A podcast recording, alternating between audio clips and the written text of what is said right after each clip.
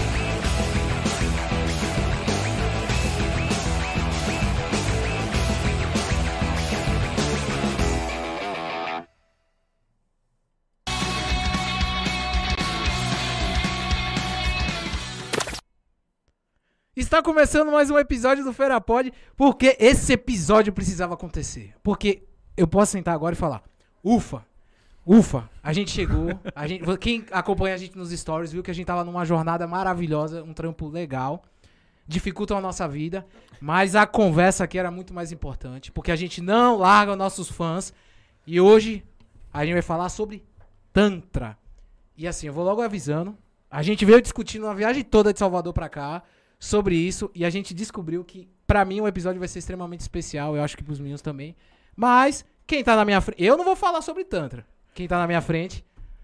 Senhoras e senhores, nosso amigo Almi, ou Atibala. Atibala, essa é sua câmera. Vamos iniciar a nossa conversa. Muito obrigado, meu gente. Boa noite. Prazer estar aqui enorme. E vamos lá, vamos desmistificar, vamos falar sobre Tantra, sobre sexualidade, sobre tudo aquilo que é tabu e que é gostoso de conversar também. É. Eu até já fiquei na dúvida, Almi. Mais uma vez, muito obrigado por você estar aqui compartilhando o seu conhecimento conosco. Eu sempre digo aqui para todos que vêm que é sempre um momento de aprendizagem aqui do lado de cá também. E a gente entende que do lado de lá, das câmeras, de quem está acompanhando a gente, que interage com a gente, também tem esse aprendizado.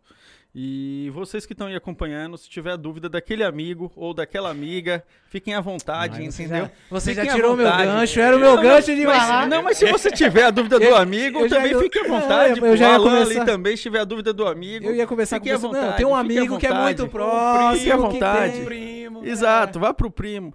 Mas assim, é, Atibala, eu até fiquei na dúvida aqui agora. É tantra, tântrico, o que, qual é o termo correto, terminologia e o que é também o tântrico? Massa. Bom, a gente fala Tantra, porque Tantra vai de uma filosofia comportamental.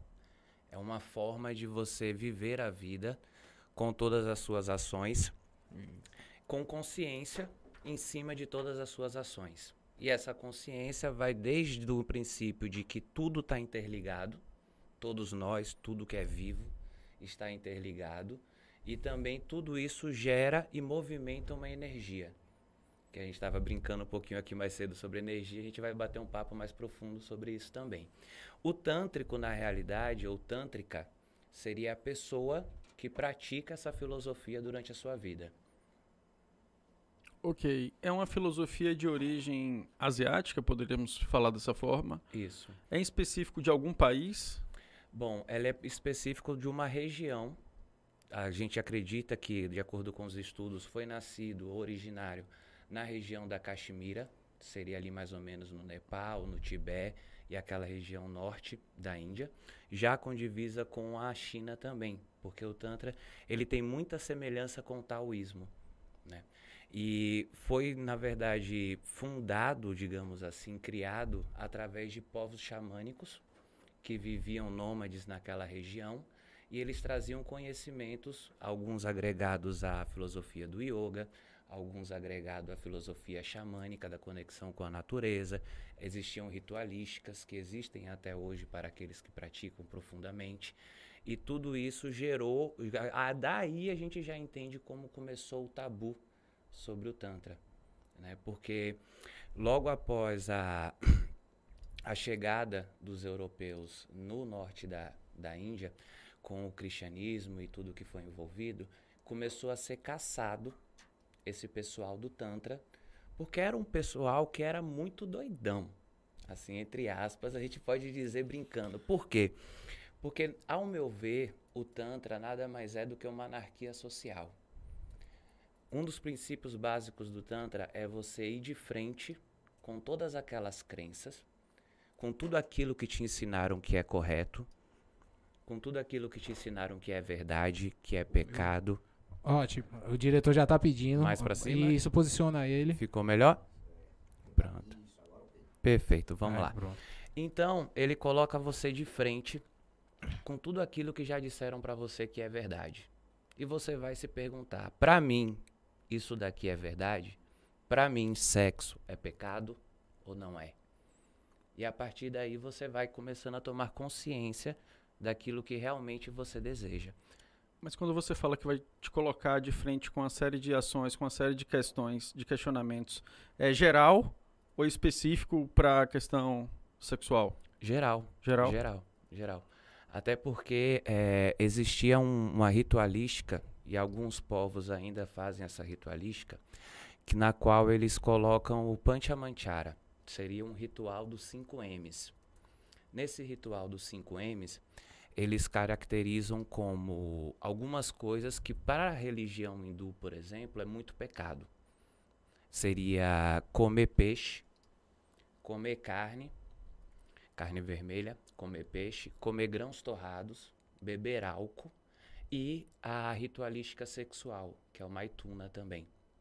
Maituna? Isso, maituna é o nome dessa ritualística sexual que hoje, infelizmente, é muito vendido por alguns terapeutas, por estudiosos do Tantra, mas que na realidade é muito difícil de ser compreendido por nós aqui do Ocidente. Então, o que acontecia? Vamos supor que mais ou menos em 1960, 1970, estava bombando as excursões da Europa para a Índia. Todo mundo queria conhecer, todo mundo queria entender o que é que funcionava lá, como é que era o estilo de vida daquele pessoal. Ao chegar lá, eles se deparavam com pessoas que vivenciavam o Tantra, que faziam, vamos dizer, vamos colocar como uma escola. Eram estudantes de Tantra e passavam a sua vida dedicando às artes da, das ritualísticas, da consciência, do modo geral. E aí, nessa ritualística, eles tinham um festival, que eram esses 5 M's, no qual era como se fosse o vamos chutar o pau da barraca aqui. Aí, nesse festival, eles se colocavam à disposição de experimentar as coisas que eram pecados se colocando de frente com tudo aquilo que a sociedade dizia. Tudo isso ali que você falou, comer carne vermelha, comer carne, comer carne de comer peixe, peixe, os grãos e a ritualística. E a ritualística. Só que o que, que acontecia? Para você, você ia passando de etapas para se chegar até a ritualística sexual. Nesse caso, é, as pessoas chegavam lá, vamos supor, eu, você, nós três aqui, chegamos lá na Índia, tá rolando esse festival, aí todo mundo, ó, hoje é o dia de chutar o pau da barraca, a gente vai fazer tudo que é pecado. Então você vai comer peixe. A gente come peixe todo dia. Isso é normal. Você vai comer carne vermelha. A gente come carne vermelha todo dia. Você vai comer grãos torrados. Todo dia a gente come. Você vai beber vinho. Oh, meu Deus, na igreja me dão vinho. Tem nada de pecado aqui até agora. E aí rolava para aqueles que já estavam muito mais adiante esse intercurso, essa ritualística sexual, que consistia na verdade em que se formavam casais esses casais que já estudavam Tantra se reuniam todos em um ambiente sagrado, como se fosse uma igreja, uma quermesse, não um sei, templo. um templo. Nesse templo se juntavam sacerdotes espalhados em seu espaço e eles deveriam, esses casais deveriam fazer uma meditação e através dessa meditação eles se conectavam corpo com corpo o homem ficava sentado, a mulher sentava por cima, e eles ficavam ali num processo meditativo conectados durante muitas e muitas horas. Aquilo ia gerando a energia e os sacerdotes que estavam em volta em suas orações e preces faziam uma puja. Puja seria oferenda para o sânscrito. Eles mandavam aquela energia produzida para que tem sagrado lá em cima e dentro de nós também, pedindo tudo aquilo que a gente deseja. Então aí a gente já começa a entender a importância da energia para o Tantra. E esse intercurso, esse ritual acontecia durante muitas e muitas horas. Acabou o ritual, beleza, todo mundo segue sua vida, vai para casa. Aí nós aqui terminou o ritual lá, chegamos no Brasil. Quando todo mundo vier perguntar, e aí, velho, como é que foi lá na Índia, rapaz? Viu um negócio de Tantra lá, que era muito louco. Foi mesmo que foi que a galera fazia lá. Rapaz, todo mundo se juntava, sentava em uma sala lá e fazia sexo. E aí a gente começa a, a entender... A questão do telefone sem fio, né? O telefone sem fio e de onde começa a vir essa ideia de que Tantra é sexo. Porque era a única coisa que pro europeu era marcou. diferente, que marcou. Rodrigo, alguma. Eu, eu, tenho, eu tô com uma sequência aqui, viu? Vamos, vamos pelo início. Eu acho que antes de falar sobre é... o que interessa, que é a parte, que é o maior tabu do Tantra, começar falando de energia. Massa. É, eu percebo que o Tantra, assim como o Theta Healing, eu posso falar mais do Theta Healing porque eu tive contato com meditação legal, e tal. Legal. E assim, foram os momentos que, quando eu estava próximo da meditação, eu me sentia num momento de paz muito grande. E o Tantra fala muito da med de meditação e fala talvez dos chakras, das energias, claro, claro. Da, do, da energia que tem em você e tem no universo, que a gente faz parte de um todo. Eles estão muito correlacionados. Eu posso falar assim, nossa, do Teta Healing pro Tantra eu tô muito correlacionado. Ou tipo, eu tô um pouco. O, o Tantra é um, é um. É porque o termo talvez não seria esse. É tipo um termo muito mais. É, o Tantra é muito mais elevado, são para pessoas que estão num momento muito mais elevado. Não, na realidade, é, o Tantra é tudo. Né? O próprio nome Tantra, Teia, Trama, ele traz esse enredo de que Tantra é tudo. Então hoje, quando alguém me pergunta, vem cá, não sei quem é Tantra, é, alguma coisa é Tantra, eu falo, poxa, vai da intenção. Se a intenção da pessoa é pura e é canalizar a energia e transmutar aquilo, é Tantra. Então, quando a gente fala sobre o Healing, por exemplo, são meditações e um trabalho feito mais na psique, que vai em busca de quebrar e ressignificar crenças. Então, ele vai buscar, vai fazer uma investigação através da meditação, por exemplo, que você fez, onde ela vai identificar algumas crenças que te bloqueiam. Por exemplo, eu tenho medo do sucesso. Sim. Aí vamos buscar o porquê que você tem medo desse sucesso. Vamos analisar e a partir disso daí a gente vai como se fosse apagar essa, esse programa e instalar um novo agora sem medo do sucesso. Ele vai mais direcionado para essa linha da psique. É muito parecido com a hipnose. Por exemplo, eu sinto muito que o Teta Healing é um pouco direcionado, bem parecido com a hipnose. Sim, sim, é exatamente isso. Foi isso que eu E- senti, era parecido uma hipnose. Perfeito. Já como o Tantra, ele vai ter a consciência de que essa energia permeia e você pode canalizar essa energia se, por exemplo, for para a ressignificação de alguma crença, se for para trabalhar, se for para ganhar dinheiro, se for para ter uma vida mais espiritualizada. Você é dono da sua energia. E uma das coisas que eu mais admiro no Tantra é que você é seu próprio mestre. Sim. As outras pessoas que se cruzam no seu caminho e vão trazer informações e conhecimento são professores, mas o seu, você é seu próprio mestre e tudo aquilo que você está buscando já está aí dentro. Só que você precisa acessar. E para acessar isso, a gente precisa meditar. A gente precisa se conhecer, se colocar à prova e passar por situações, normalmente situações desafiadoras ou não, mas as situações desafiadoras são aquelas que nos empoderam, né? São aquelas que nos dão força. Ah, tipo, me fala uma coisa. Você falou um ponto que foi extremamente interessante. É meio que como você resetasse seu HD, você desbloqueasse sua vida. É por isso que esses meios tipo de coach, alta performance e tal, estão começando a usar a espiritualidade? Porque eu- quando eu vejo um coach falando de espiritualidade, eu não acredito. Se eu ver você falando, você vive isso, eu tenho amigos que vivem isso, eu sei qual é a diferença. É a diferença de você eu ver um coach falando. Porque pra mim o coach só ele não quer que você evolua. Ele quer que você não, desbloqueie e vá ganhar dinheiro. E hoje, pra mim, eu percebi na minha vida, eu tenho 33 anos, é dinheiro não dois. é dinheiro não é a coisa que me move. Dinheiro é massa. Não é que eu Claro. estou me bloqueando ao dinheiro. Claro. Mas dinheiro é massa. Mas não é o que é o fundamento. Eu não sou. O dinheiro não é meu senhor. Perfeito. E é, é meio por isso que eles usam. Hoje estão se pegando com a espiritualidade. Olha, eu e é acho... tipo, ah, se você tiver com frio, você fala que a gente. Não, tá tranquilo. É um pouquinho do, do nervosismo mesmo, mas Ah, tá tranquilo. não, que o tempo vai, que o tempo já tá relaxando. Nossa, Eu não entendi a parte do Esse nervosismo, né? Mas é só vamos você lá, já Você tá vamos lá. acostumado toda hora aqui sentado conversando, dando nada, entrevista. que isso, tranquilo. E assim, o que você não souber, aqui a gente. Não, eu pergunto. Eu não tenho não isso souber, fala. Eu não sei, posso responder. Não, sei, não tenho capacidade. Vou a pesquisar, nossa amiga Glória eu Pires. Aquela nossa amiga Glória Pires, eu não tenho capacidade de opinar sobre isso. Eu acho que Perfeito. é a melhor fala do brasileiro é É a essa. Eu não tenho capacidade de opinar Eu sobre acho que isso. muitas pessoas deveriam usar mais essa fala, na Usar verdade, do que fala. falar muita coisa que não, Não sabe. sabe, exatamente. E a gente vai entrar um pouquinho nessa parte aí com o É. Tantra, mas respondendo a sua pergunta, eu acho que o pessoal tá partindo muito usando o nome e quesitos espiritualidade porque é algo que atrai. É algo místico. É como Sim. a religião. Sim. É muito fácil você atrair uma pessoa pela religião. A espiritualidade é a mesma coisa.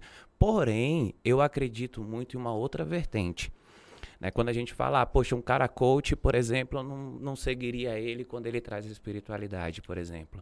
Eu acho que é muito relativo, Sim. porque o que é espiritualidade para todo mundo? Para mim, a espiritualidade é você estar bem com todo mundo, é você querer o bem, é você plantar coisas boas para colher coisas boas. Aquela velha história dos Dez Mandamentos.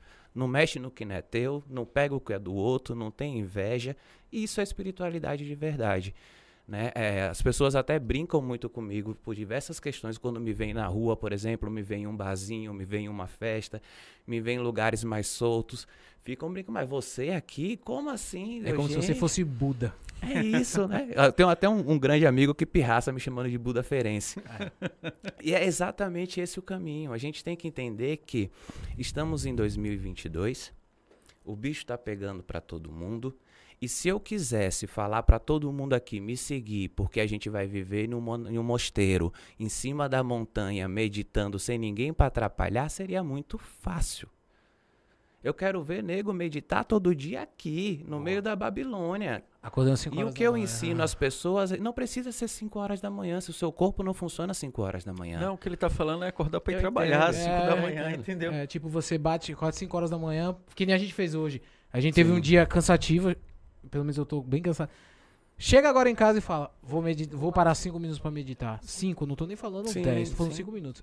Eu, eu, que já tive contato, já tive experiências maravilhosas, sei que é bom pra minha vida, muito Mas bom, não consegue fazer. não consigo fazer. Perfeito. No caso, isso virar hábito, isso virar rotina, entendeu? Mas assim, ó, Tibola, é, tem uma coisa aqui que você falou que, que me chamou a atenção, que foi lá na ritualística, certo? É, aí eu quero entender isso. No caso do tântrico, essa ritualística, quando junta homem e mulher juntos, um corpo só, é uma forma de se alcançar o divino, porque eu já vi leituras sobre isso, entendeu? De que é um momento em que, no ato, talvez não sei se seria o termo esse, no ato sexual, é o momento que homem e mulher estariam mais próximos do divino, Sim. de Deus, enfim, Sim. seria Isso isso? faz todo sentido, embora hoje eu tenha uma crença pessoal, tá? Almir falando aqui, Atibala falando, eu tenho uma crença que não se una exclusivamente para homem e mulher, senão a gente veta Sim. aquelas pessoas que têm relacionamentos, né? Mas nós acreditamos no Tantra que você tem um lado masculino e um lado feminino. Todo mundo tem o yin, o yang, todos os outros nomes que nós Sim. trazemos. Se entramos em equilíbrio com essa energia, se colocamos todas em equilíbrio, a gente consegue sim se conectar mais próximo do divino. E teoricamente, não existe momento mais celestial e divino do que aquele momento em que nós estamos nos relacionando sexualmente, porque teoricamente é daquele momento que vai nascer um fruto, vai nascer uma nova vida. Então faz todo sentido a gente acreditar que é um momento mais próximo do divino. Só que com essa energia, a partir de um tempo que a gente começa a aprender a canalizar e dominar essa energia para o nosso dia a dia, a gente alcança é, sensações e produções hormonais tão grandes que alteram o nosso estado de consciência. A gente entra em uma meditação muito profunda através dessa energia Uma espécie de transe? uma espécie de transe. A partir de um tempo com prática que você vai fazendo, vai fazendo. A massagem tântrica tem muito isso. Né? Muitas pessoas, até na primeira sessão, já revelam conseguir adentrar nesse transe. Algumas outras precisam de um pouco mais de sessões de prática para conseguir chegar lá. Mas é importante entender que esse transe, é, ele vai te conectar com o que você tem de divino aqui dentro. Porque a gente busca muito divino aqui fora, né? Tá lá em cima, tá em algum lugar, tá em um livro, mas a gente esquece que o divino tá aqui. E o Tantra vai sempre acreditar que se você é filho de Deus, ou da deusa, ou o nome que você quiser dar, você é um pedaço dele. E se você é um pedaço dele, você também é ele. E aí a gente vai tendo mais consciência, e a partir desse momento que temos essa consciência, a gente brinca um pouquinho de não, não se permitir a, a prostituição energética. Vamos brincar assim. A gente vai segurando um pouco A gente, mais a gente vai chegar, a gente onda. vai chegar nesse Daqui a ponto a aí para você que não tá esse entendendo o que é isso, mas daqui a pouco você vai entender o que o que a Tibala quis dizer aí com esse termo prostituição energética. E quem foi que falou ele aqui na sala aqui no estante? Ô, Diego, me permita. Vá. Pô, Atibala, você fala sobre isso e é legal porque eu acho que o mundo in- inteiro, há dois anos atrás, a gente tá ainda, sei lá, no início, eu não sei se a gente tá no início, de uma pandemia que chocou realmente o mundo como um todo e várias verdades começaram, que eram colocadas como verdade, começaram a cair. Eu acho que muitas pessoas começaram a enxergar isso, que o mundo não é aquela coisinha que era, sempre foi dita.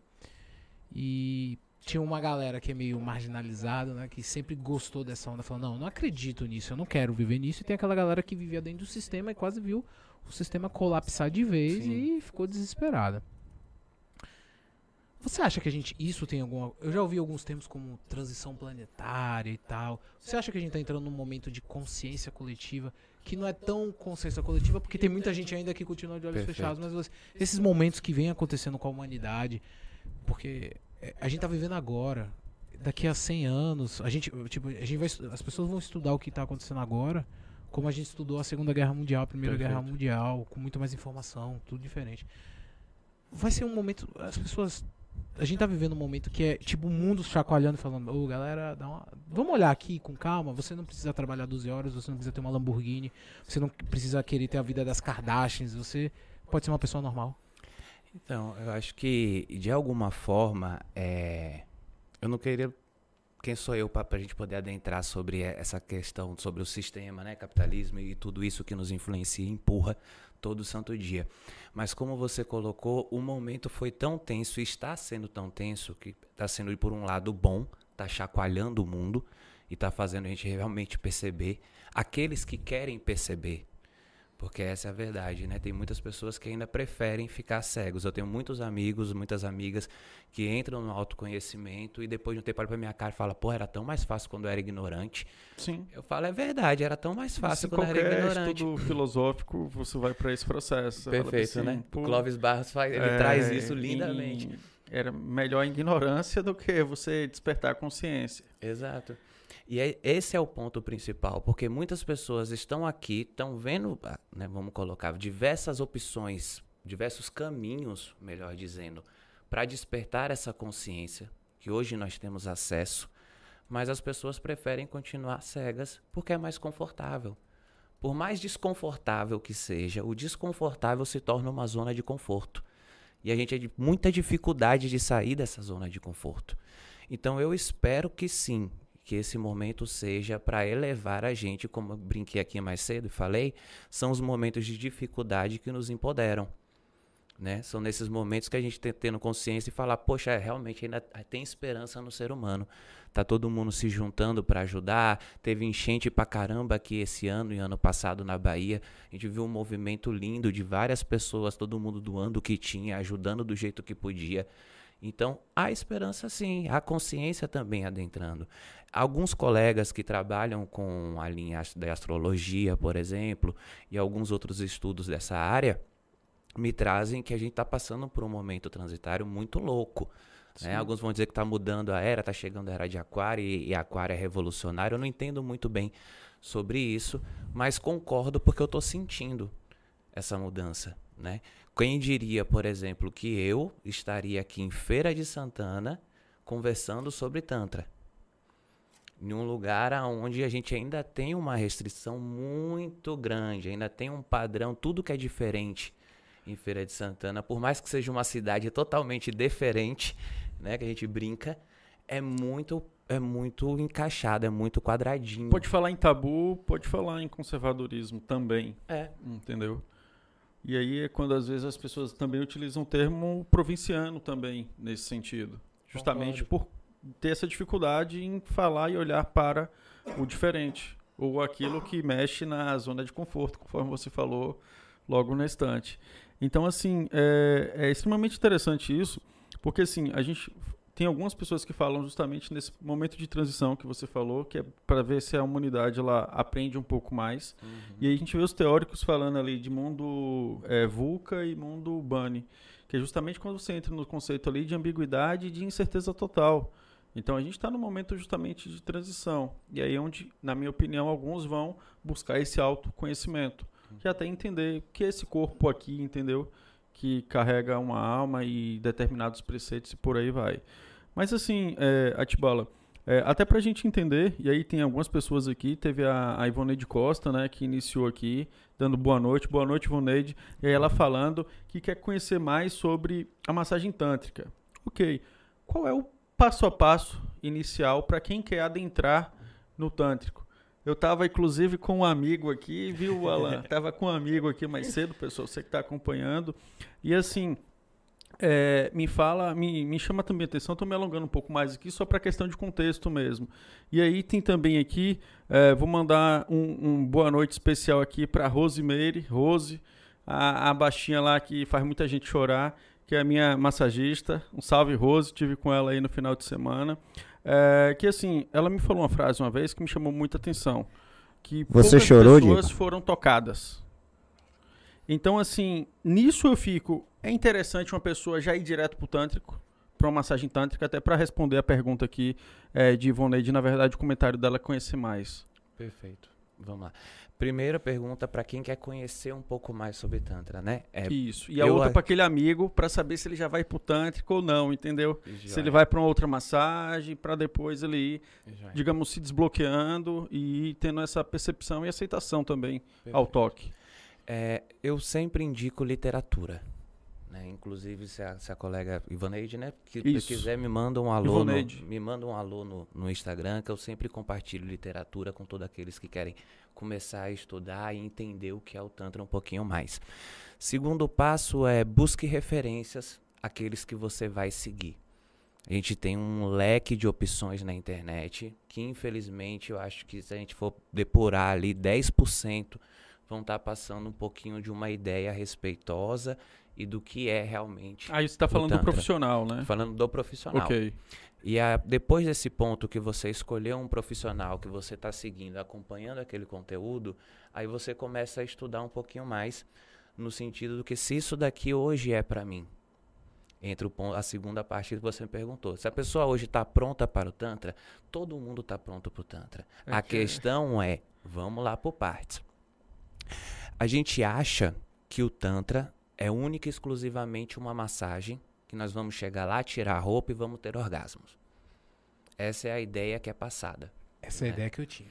Que Não, todo Essa é a ideia lá do europeu, né? É a ideia Pai do início da conversa. É do né? europeu. aqui início da conversa, É, né? Chegou aqui pra mim, Rodrigo, hoje agora. 2022. Olha, vamos, vamos, vamos, vamos revelar aqui. Quando, a gente, quando eu sugeri o seu nome pra vir pra cá, eles, eles aí já- pensaram assim, mas rapaz, vai trazer um cara aqui pra falar de, de, de sexo, de putaria. Eu falei, não, rapaz, você vai entender o que é o tanto, que o cara vai explicar o que é, vai desmi- desmistificar o pensamento errado que muita gente tem sobre o assunto. E, aqui- e agora tá aqui você falando sobre o assunto. Mas aí, né? diretor, mas é por que você não tem essa visão, logo você?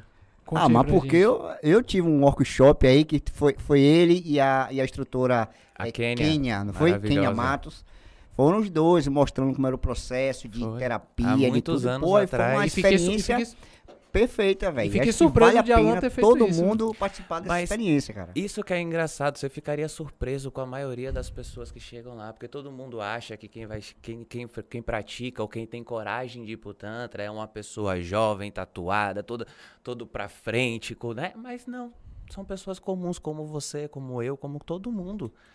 E isso que é o mais legal. Hoje eu atendo, a, né, se a gente for colocar, hoje graças a Deus eu atendo a nível Brasil e internacional. Mas se a gente for chegar aqui hoje para analisar, eu já atendi de juiz, médico, professor universitário e Empresário. inúmeros, de inúmeros, inúmeros tipos de pessoas. Hoje o meu trabalho aqui, Fred Santana, funciona praticamente com indicações. Essas, indica- essas indicações vêm de fisioterapeutas pélvicos, uroginecológicos, urologistas, oncologistas, ginecologistas, psicólogos, psiquiatras, psicanalistas. Então, hoje saiu um estudo agora essa semana da Associação de Psicologia confirmando o poder benéfico que tem das massagens tântricas e como pode ser curativo não só para o corpo, mas como também pode ajudar a ressignificar muitas crenças. É claro que tudo isso sendo feito por um profissional coerente, um profissional sério e uma pessoa que vai poder te ajudar a entender todo o seu processo. Então, vamos supor, É, é porque eu tava naquela, né, justamente nessa etapa, e por isso que eu te interrompi, que assim, é, ok, e quando é que a pessoa sabe se ela tá, foi justamente onde você parou aí, quando o Alan adentrou ali, se é pra ela ou não, quando ela tem a curiosidade, se ela se fez essa pergunta, se ela se fez essa pergunta, o tantra é pra mim ou não, o tantra é pra você. Porque se não fosse, eu não tinha nem cogitado. Se olhar esse negócio, eu falei, "Que coisa de maluco, nem quero. Mas se você para e fala, rapaz, será que isso daqui é pra Ah, mim? não, ele quer- Será que isso daqui. Não, aqui tá- ainda tem bastante, Tá. obrigado. Será que isso daqui é pra mim? Será que isso daqui vai me ajudar? Aí você já começa a entender. Porque no mínimo, no mínimo, no mínimo, depois de uma sessão, você vai sair de lá se conhecendo muito mais. E autoconhecimento é ferramenta e munição para melhorar a sua vida para todos os dias. Então, normalmente, como eu estava falando, se a pessoa hoje tá pensando, eu quero fazer uma massagem tântrica, aí ela entra em contato comigo. Almi, quero fazer uma sessão com você, mas eu não sei se eu tô pronta. Não sei se eu tô pronto. Então vamos lá, vamos descobrir. A gente tem, hoje eu tenho um leque de inúmeras ferramentas. Inúmeras ferramentas para ajudar uma pessoa sem precisar tocar nela, se ela não, não permitir que que isso é justamente aconteça. aquilo de que poucas pessoas foram, aquela fala, né, que eu citei mais cedo, de que poucas pessoas realmente foram tocadas. Exato. Exato. Se a gente vai puxar hoje, né, eu tenho formação em consultoria, em consultoria sexual. Hoje eu sou educador sexual. Hoje eu tenho técnicas de respiração, movimentos de bioenergética, liberação emocional.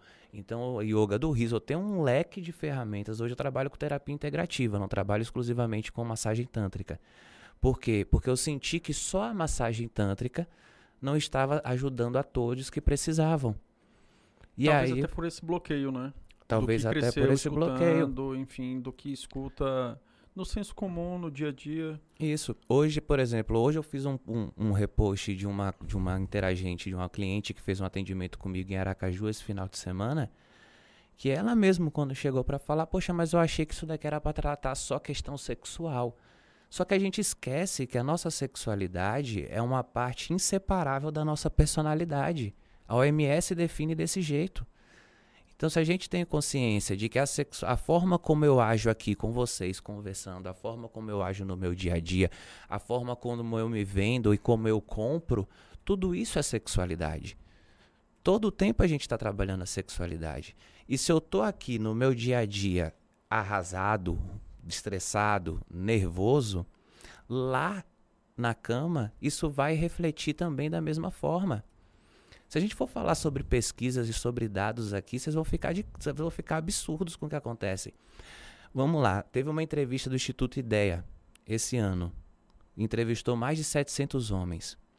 89% desses homens afirmaram estar sofrendo de estresse e ansiedade. Só 16% buscou terapia. Aí eu vou te dizer que uma das maiores causas da ejaculação precoce e da impotência são ansiedade e estresse. Como é que isso não vai refletir lá na minha sexualidade?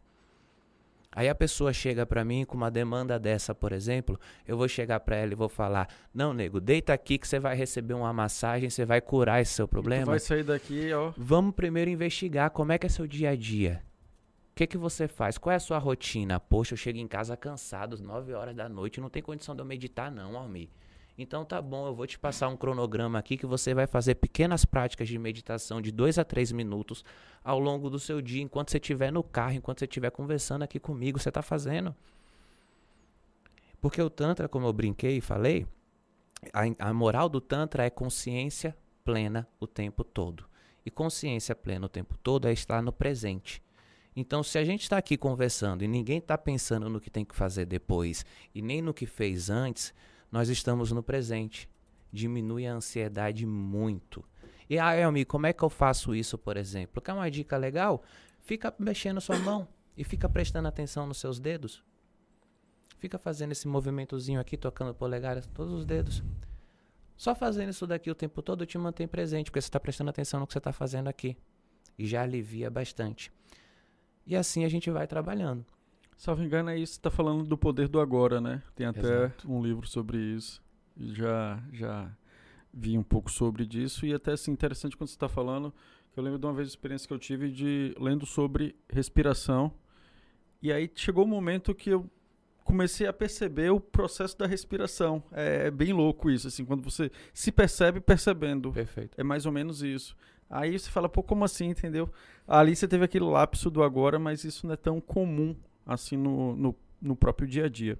Mas estou com uma pergunta aqui, Almir. Você falou um pouco, é, não sei se para vocês que estão acompanhando Ficou é, claro? ficou claro, se ficou alguma dúvida, podem ir se manifestando, colocando nos comentários. Já teve até uma pessoa aqui, é, deixa eu só dar uma pescada aqui, Almir, que foi o pessoal da Fire Studio Animation, que ele disse o seguinte, existe estudos, existe estudo científico sobre o tântrico, quais os resultados? Almir já está falando um pouco disso aqui, você pode ir acompanhando.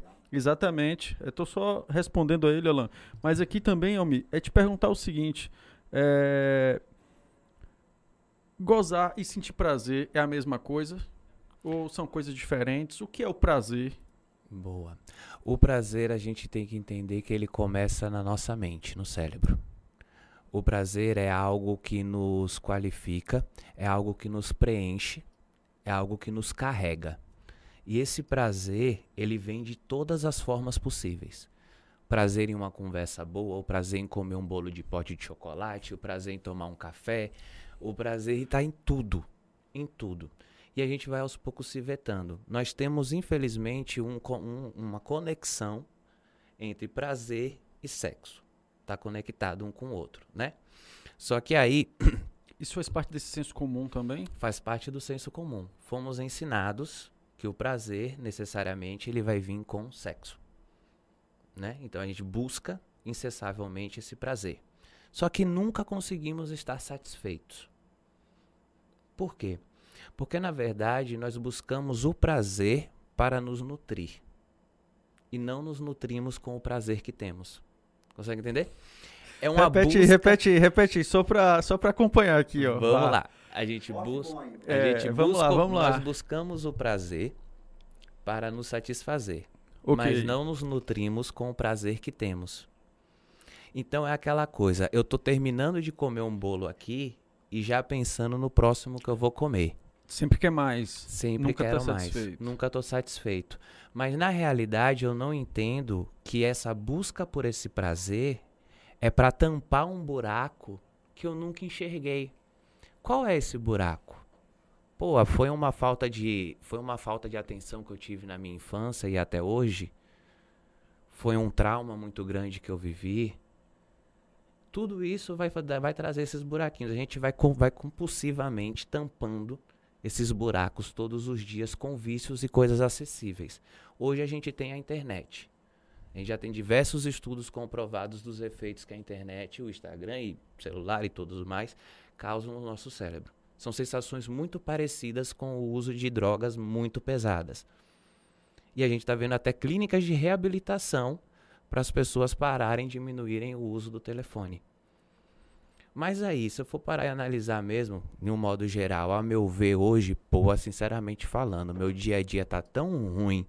Eu sou eu tenho tanta dificuldade de conviver comigo mesmo e com meu pensamento que eu não consigo chegar em casa e não ligar uma televisão. Eu não consigo chegar em casa e ficar sem mexer no Instagram, no celular. Eu preciso o tempo todo estar enchendo a minha cabeça de informações externas, porque eu não quero olhar o que tem aqui dentro. É aquela brincadeira do que a gente estava falando, ser ignorante é mais fácil. E a solitude é exatamente o contrário, é você se dar bem consigo mesmo. Então, para o Tantra, quando a gente estava falando, se você medita, se você se conhece, se você entende quais são as necessidades que você tem, você foca para suprir essas necessidades.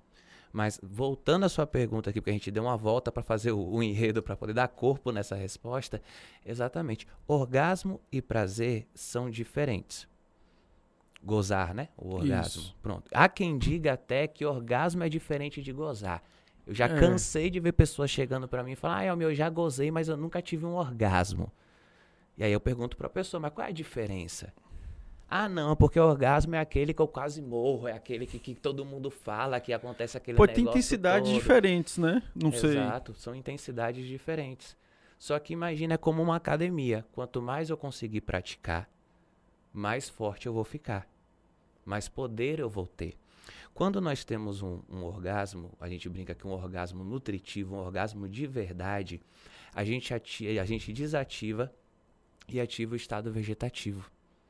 Parasimpático e simpático. O que que é o orgasmo? Contração, relaxamento. Parasimpático, simpático. Quando a gente consegue ativar esses dois, nós movimentamos uma energia tão grande no nosso corpo, e ao movimentar essa energia, nós nutrimos todo o nosso corpo. É o que o Reich, é o que o Loen, é o que o pessoal que estuda bioenergética vai trazer a gente como orgasmo com a, a, a, a potência orgástica. Nós geramos energia através dessa sensação de prazer, como eu disse antes, não necessariamente relação sexual ou masturbação. O prazer é libido, é felicidade de viver. Né? O Clóvis Barros, eu, eu amo ele. Ele acho que é um filósofo mara maravilhoso aqui no, da nossa terra, né? do nosso Brasil, que ele traz a definição de libido como simplesmente felicidade. Se eu tô feliz, se eu tô bem, minha libido tá lá em cima. Se eu estou sem libido, se eu tô sem prazer pela vida, se eu tô num momento muito punk, Vulgo tesão. vulgo tesão de viver. Só que a gente confunde a libido com tesão. Libido não está não tá relacionada exclusivamente à sexualidade. Sim. Libido está relacionada ao prazer de vida. E se a gente nutre esse prazer de vida, e é isso que o Tantra traz pra gente, é que se você nutre esse prazer de vida, você tá sempre com a bateria carregada. Então tem gente hoje que me procura há muito tempo, faz sessões comigo, porque estão precisando carregar a bateria. Porque estão cansadíssimas, exaustas do dia a dia, da rotina, e vão ter um evento específico. Na quarta-feira eu vou ter uma apresentação no trabalho para X pessoas. Eu quero chegar lá bem, eu quero carregar minha bateria. E elas não querem partir para o farmaco. Porque hoje o farmaco está muito vendido. A gente tem milhares de remédios aí receitados por psiquiatras, por todo mundo. A gente tem jovens, pessoas da nossa idade, que não podem ir para uma festa ou para uma balada sem tomar um remédio que deveria ser controlado. Mas tomam esse remédio para se sentir bem, para se sentir para cima, para poder chegar lá e lidar com a situação da melhor maneira possível. Só que por que, que eu não me sinto assim normalmente? Aí a gente vai entrar naquela questão, pô, a rotina é uma merda, mundo capitalista, todo mundo disputando o tempo todo, quem tem um carro melhor, quem tem uma vida da Kardashian, quem não tem. E tudo isso vai frustrando a gente. Vai frustrando e eu vou me sentindo um merda o tempo todo porque eu não consegui chegar àquele nível que meu amigo na mesma idade que eu tá. Só que a gente né, vai entrar em consciência de classe, meritocracia e tudo isso que é um outro assunto que a gente for debater que, nossa senhora. Ô, Atibala, é, acho que até tudo isso que você está falando na questão do que acontece na, na- na- né, dessa pressão que a gente tem da vida, acho que é até por isso que tem aumentado a quantidade de jovens novos que têm tomado até Viagra para se sentir bem quando vai conhecer uma, uma- alguma pessoa, não é verdade? Mas a amiga acabou de falar sobre isso, não foi? Isso. Na verdade, é... o que, que acontece? A gente está tendo uma. Estamos vivendo um momento de revolução sexual. Né? Eu tenho casos, por exemplo, de homens que eu atendi que eles estavam passando por uma situação que a gente chama de transtorno por medo de desempenho. Transtorno de ansiedade por medo de desempenho. Desempenho, desempenho, profissional dele. ou Não, sexual? desempenho sexual. O que Ok. foi que aconteceu? Tinha uma pessoa lá famosa na cidade dele, e ele doido por essa mulher. Essa mulher era tudo na vida dele. Um belo dia ele jogou o barro na parede e colou. A mulher aceitou sair com ele e falou: pô, top. Começou a chover, não sei o que. A mulher, não, eu vou pra sua casa. Ele, melhor ainda, venha.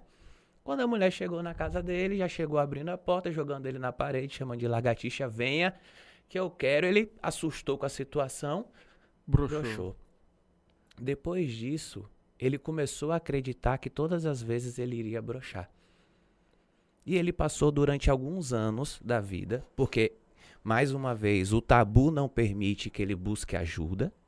Porque para nós, homem, aqui nós sabemos de tudo, nós nos viramos sozinhos, ninguém precisa dar aula pra gente. Deixa eu acrescentar. E se você vai conversar com um amigo, os seus amigos vão, Vão tirar a onda. O diretor já tá rindo ali, ó. Se for pedir a orientação, se, diretor... se acontecer com a é. gente, a gente for falar, ô diretor, aí ele vai tirar a onda. Mas é por causa disso. Sim, mas Exato. prossiga. Exato. É, é a um questão tabu. do transtorno e do tabu que ele ficou com ele Aí, mesmo por anos. O que aconteceu? Ele começou a se relacionar com pessoas, só que ele tinha medo de transar com as pessoas. E aí, toda vez que ia ficando mais sério, que não tinha mais pra onde correr, Ele ele terminava. terminava a relação. E aí começou a rolar uma fama na cidade que ele era homossexual. As mulheres começaram a dizer também que ele era homossexual. Porque, pô, fulano toda hora corre, correu de mim, correu de tua amiga, correu de não sei quem, então tem alguma coisa errada aí. Broxou com fulano. É, não, é, até então não tinha chegado o assunto de brochar. Mas, para você ver, esse medo de brochar é tão grande para os jovens principalmente, que são ensinados que tem que ser pau para toda obra, que tem que estar ereto o tempo todo, que tem que ser um miseravão, que tem que fazer a mulher gozar de qualquer jeito, que tem que aguentar dar três seguidas. E tudo isso que é carregado desde a nossa infância, que vem junto no pacote da sociedade, força esses meninos hoje a estarem entupindo de Viagra para poder se relacionar confiante. Eu brinco que é a pílula do super-homem. Porque você toma, você acha que é o super-homem, pode vir o que vier, pode vir quantas vier, que eu vou aguentar aqui, ó, firme e forte. A barraca tá armada. Pode vir. Só que ele vai viciando. Sim. Não, E aí ainda tem um outro conceito aí por trás disso, né? Que assim tá priorizando, é, vamos colocar dessa forma, é o, o quantitativo ao invés do qualitativo. Não, e- Porque não necessariamente essa E- e- ereção é Só me permita pegar um para uma relação prazerosa Perfeito. para ambos. A gente vai adentrar um pouquinho agora É, nessa parte. Antes de entrar, Atiba. Você acabou de falar, ele toma um remédio. Aí você falou, ele vira o super-homem. Às vezes é só um fator psicológico. Se fosse placebo. Sempre é. Se fosse placebo, Sempre é. ele ia achar que. É, é aquela aguinha do Space Jam. Já assistiu Space Jam? Perfeito, perfeito. Que Se o Michael Jordan vem com uma água assim e fala: Toma, bebe todo mundo e todo mundo vira o super jogador de basquete. Eu acho que é a mesma ideia pra. eh, Se você der placebo pra alguém que tá nesse estado, mas agora pensando no estado dele, não de quem faz por quantidade, mas quem faz porque passou por um momento desse, se Sim. assustou e tal. Se você der placebo pra ele, É. ele vai agir normal. E o fator psicológico trava. Eu acredito que deve deixar esse, a galera Com travada. certeza. E aí vem todo o outro, o que a gente carrega por trás, né? Se você não for muito foda, muito rico, muito bonito, muito engajado, muito isso e aquilo, você Muito presta- viril. muito viril, você não presta pra sociedade. Exato.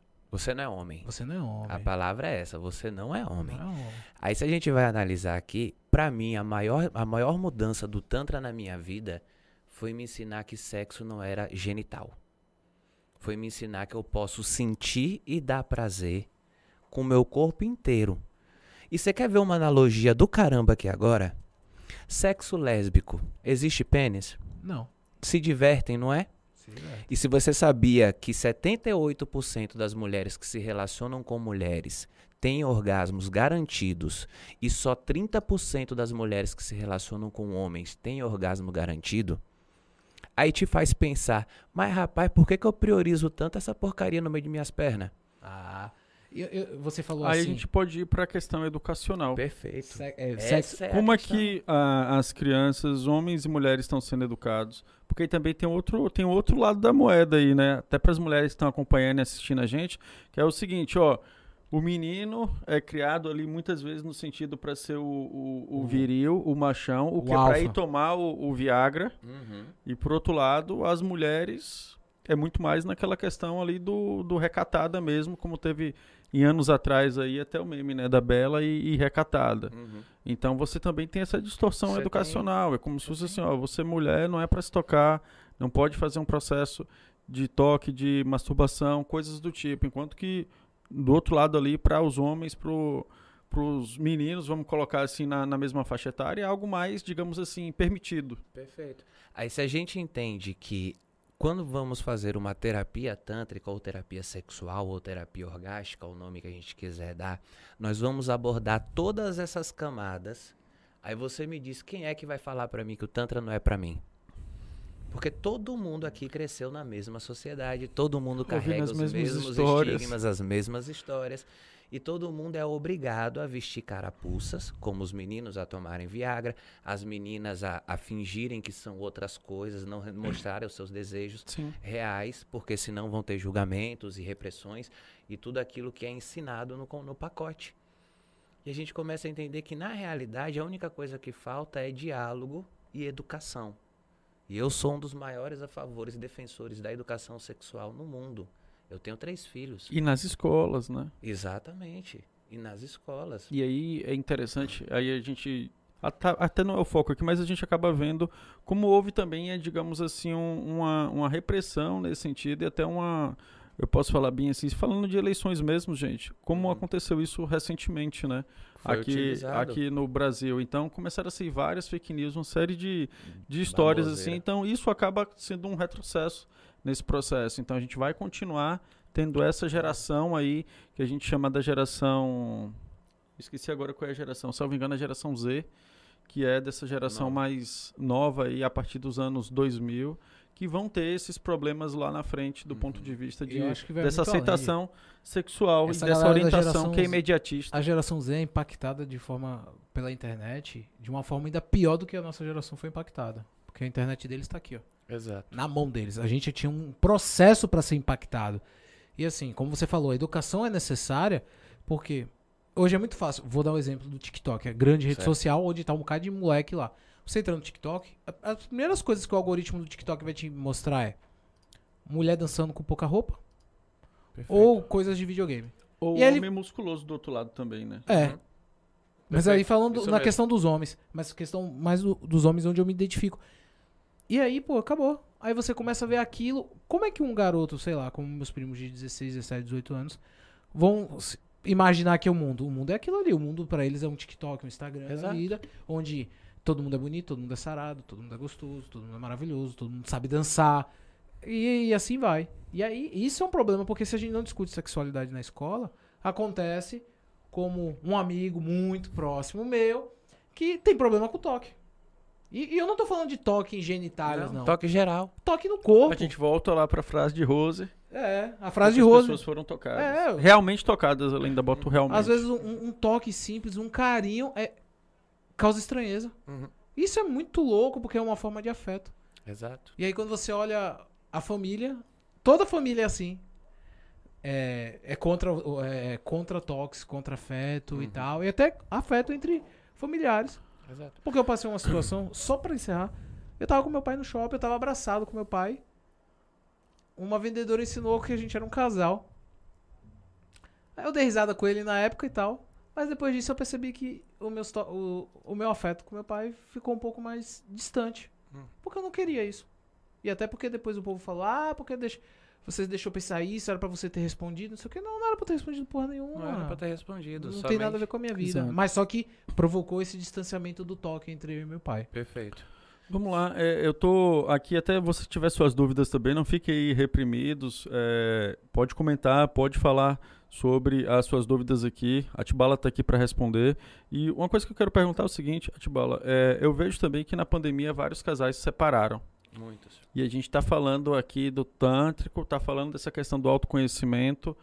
Há massagens para casais ou elas são individualizadas? Existem, Porque eu acho que aí, por favor, fale sobre, que eu acho que também assim há muita ausência de diálogo, né, entre os casais. Aí às vezes que eu acho que muitas vezes é aquela coisa assim do tipo, ah, minha esposa não faz isso. E aí do outro lado a mulher tá falando assim, ah, mas meu esposo também não faz isso, entendeu? É exatamente. E aí eles vão falar pra Atibala e não sei se falam pro outro, mas por favor, Exatamente. Eu- qual a orientação, a dica, enfim, falar sobre tra- essas questões. eu tive que buscar, né? Entender um pouco mais para poder complementar o meu trabalho. Então, fiz formações na área de relacionamento, de sexualidade, para poder ajudar essas pessoas que me vinham me buscar o atendimento. E realmente a maior dificuldade de todos os casais é a comunicação sincera. Porque tudo. um quer uma coisa, é em tudo, mas vamos tra- trazer para a sexualidade. Um teria um fetiche, uma viagem de fazer algo diferente. E aí morre de medo de contar A gente pro volta lá outro. pros pecados lá. Hoje é o dia do pecado lá Hoje é o do- da do galera. pecado. Se você vai falar pro outro, ai meu Deus do céu, ele vai me julgar, ele não vai querer mais. Aí a gente tem um- uma- um leque enorme de homens que chegam e trazem a demanda de que, por exemplo, ah, mas minha mulher não gosta tanto de sexo assim. Aí chega do outro lado, o feminino traz a queixa de que, ah, meu marido sempre quer fazer a mesma coisa, não tem conexão nenhuma, ele só quer chegar, entrar lá e pronto, e acabou. E vira pro lado e dormir. E virar pro lado e dormir. Aí eu vou, né, analiso aqui, trago e penso comigo mesmo, mas pô, no lugar dela eu também não ia querer muito sexo na minha vida não. E assim, a gente vem de uma, voltando ao ponto aqui principal, de uma geração onde todo mundo já nasce sabendo o que quer fazer, né? Já, todo mundo já nasce sabendo, todo mundo já é mestre. Em sexo, ninguém ensina, não existe escola para isso. Então todo mundo é mestre. A gente aprende com o irmão mais velho, aprende com o colega da escola, aprende com o primo. Nossos tio vem, faz uma piadinha, não sei o que e tal, mas a gente acha que já sabe o que é aquilo dali porque viu num filme pornô. É isso que eu ia falar. E o pior de tudo aí nessa, nesse processo educacional é a pornografia. A pornografia. Que ela vai trazer uma objetificação do corpo feminino absurdo, né? A gente vai ter um Eu pau do- ereto eu, acho que, eu acho que dos dois lados, né? Objetificação também no sentido masculino. também, Porque mas- aquele, aquele jovem pega ali aquele adolescente também olha e fala bem assim, pô, meu corpo não é assim, entendeu? E aí? Eu não é do mesmo tamanho, eu não tenho um tamanho nem parecido, eu não consigo manter a ereção por tanto tempo, eu ejaculo muito primeiro do que isso. E todas essas crenças vão sendo inseminadas aqui dentro. E aí a gente vai só reproduzindo, só colocando pra fora. E aí a gente, no caso de casais, por exemplo, que na verdade o que eles estão buscando é uma conexão real, um meio termo de todo mundo poder chegar e falar o que quer, como gosta ou como não gosta. Algumas pessoas vão querer experimentar algo diferente. Então eu desenvolvi diversos cursos para casais. Eu dou curso de massagem tântrica para casais, aonde um aprende no outro. Se não quiser aprender, se tiver vergonha porque eu tô lá presente, tem online também a opção. Então tem opção na prótese. Tem um monte de jeito hoje que já desenvolveu para as pessoas poderem aprimorar e descobrir mais. Tem casais que vão e fazem um final de semana inteiro de vivência. Vou eu e minha colega de trabalho, às vezes vai quem, às vezes vai quem estiver disponível. A gente vai lá e demonstra para as pessoas todas as práticas, todas as técnicas e eles vão fazendo aquilo dali no passo a passo e vão levando para sua casa. Nossa, os relatos que eu tenho são maravilhosos. Nesse Só- caso é uma espécie de eu não sei se o termo seria esse, um voyeur, mais de observação? Não, não, porque não existe sexo. Né? A gente classificaria como voyeur. Por exemplo, é, são cursos de massagem ou de técnicas de meditação com finalidade sexual, sim, de energia sexual, mas eles não não se pegam na nossa frente, a gente não se pega, todo o respeito é mantido. Uhum. Você vai é como se você fosse para lá aprender um curso de massagem nas costas. A diferença é que a massagem é na região genital. Entendi. Só que pra gente assimilar essa ideia de ter uma massagem na região genital é diferente de fazer uma massagem nas costas. Que volta para aqueles tabus. Volta pro tabu que a genital é uma parte isolada do corpo. A quantidade de gente que me manda mensagem, mas vem cá, na massagem tântrica rola toque por todo o corpo? Sim, rola toque por todo o corpo. E na genital? Mas a genital não tá no seu corpo? É. A sua fica fora? Tá desassociado, né? Tá desassociado, mochila, né? Tá Você traz desassociado, né? É. e fica no cofre, você vai trazer a senha? Eu não entendi. Porque a gente tem realmente essa, essa correlação. E a maioria das pessoas que vão e participam da sessão, que recebem uma massagem ou que fazem um curso, elas ficam bestificadas de como é simples e como é muito mais suave do que todo mundo imagina. Alan tá aqui, participou do workshop com a gente e viu. Não é um bicho de sete cabeças, não é algo voyeur, não é uma putaria, como todo mundo acha que realmente é. Tá vendo aí, Alan? Até ele corrigindo aí, ó. Até tá ele vendo aí, corrigindo. ó, como era a sua chamada? Foi Aí- comentei É, com como era a sua que chamada? Aí eu vou dizer uma coisa muito importante que todo mundo tem que prestar atenção. Por que, que nós achamos que aquilo é putaria? Porque dentro de nós existe um fetiche enorme, louco, sedento por putaria. Só que ninguém tem coragem de falar. Ninguém tem coragem de admitir quais são os meus desejos aqui. Ó, velho, o que é que eu gosto? O que é que eu não gosto? Qual é a minha fantasia? Qual é meu fetiche? Dificilmente a gente vai mergulhar a fundo. A psicanálise vai trazer que os fetiches vêm de algumas coisas que aconteceram na nossa infância. É. E muitas vezes reprimidas. E muitas vezes reprimidas. Você trouxe perfeito. E aí a gente vai ficar naquela. Todo mundo, né? Todo mundo tem um fetiche igual. Ah, porque para homem todo fetiche é ter uma homenagem com duas mulheres. Mas se você for perguntar a fundo mesmo para aquele homem, possa ser que ele nunca tenha imaginado isso sozinho. Ele só começou a pensar nisso pelo incentivo visual Pelo que ele processo tem. educacional dele. Pelo perfeito, pelo processo educacional, porque disseram pra ele que todo homem tem fetiche em transar com duas mulheres. Mas aí, Atibola, eu vou lhe perguntar o seguinte: como é que a gente pode ir, digamos assim, encontrar então o nosso real prazer? Terapia, autoconhecimento. É por isso que eu trabalho. E todos os outros colegas que trabalham também. Porque entende uma coisa, gente. Graças a Deus, o tempo está mudando e a gente já entende que não fazemos tudo sozinhos. Não conseguimos fazer tudo sozinho. E a gente tem que mudar essa chavinha de que terapia é para quem está doente ou é para quem está louco. Não, terapia é para desenvolvimento pessoal, terapia é para crescimento. A gente tem uma, uma frase que se chama É possível viver na sua máxima potência. Para viver na sua máxima potência, você, o Teta Healy usa muito essa frase.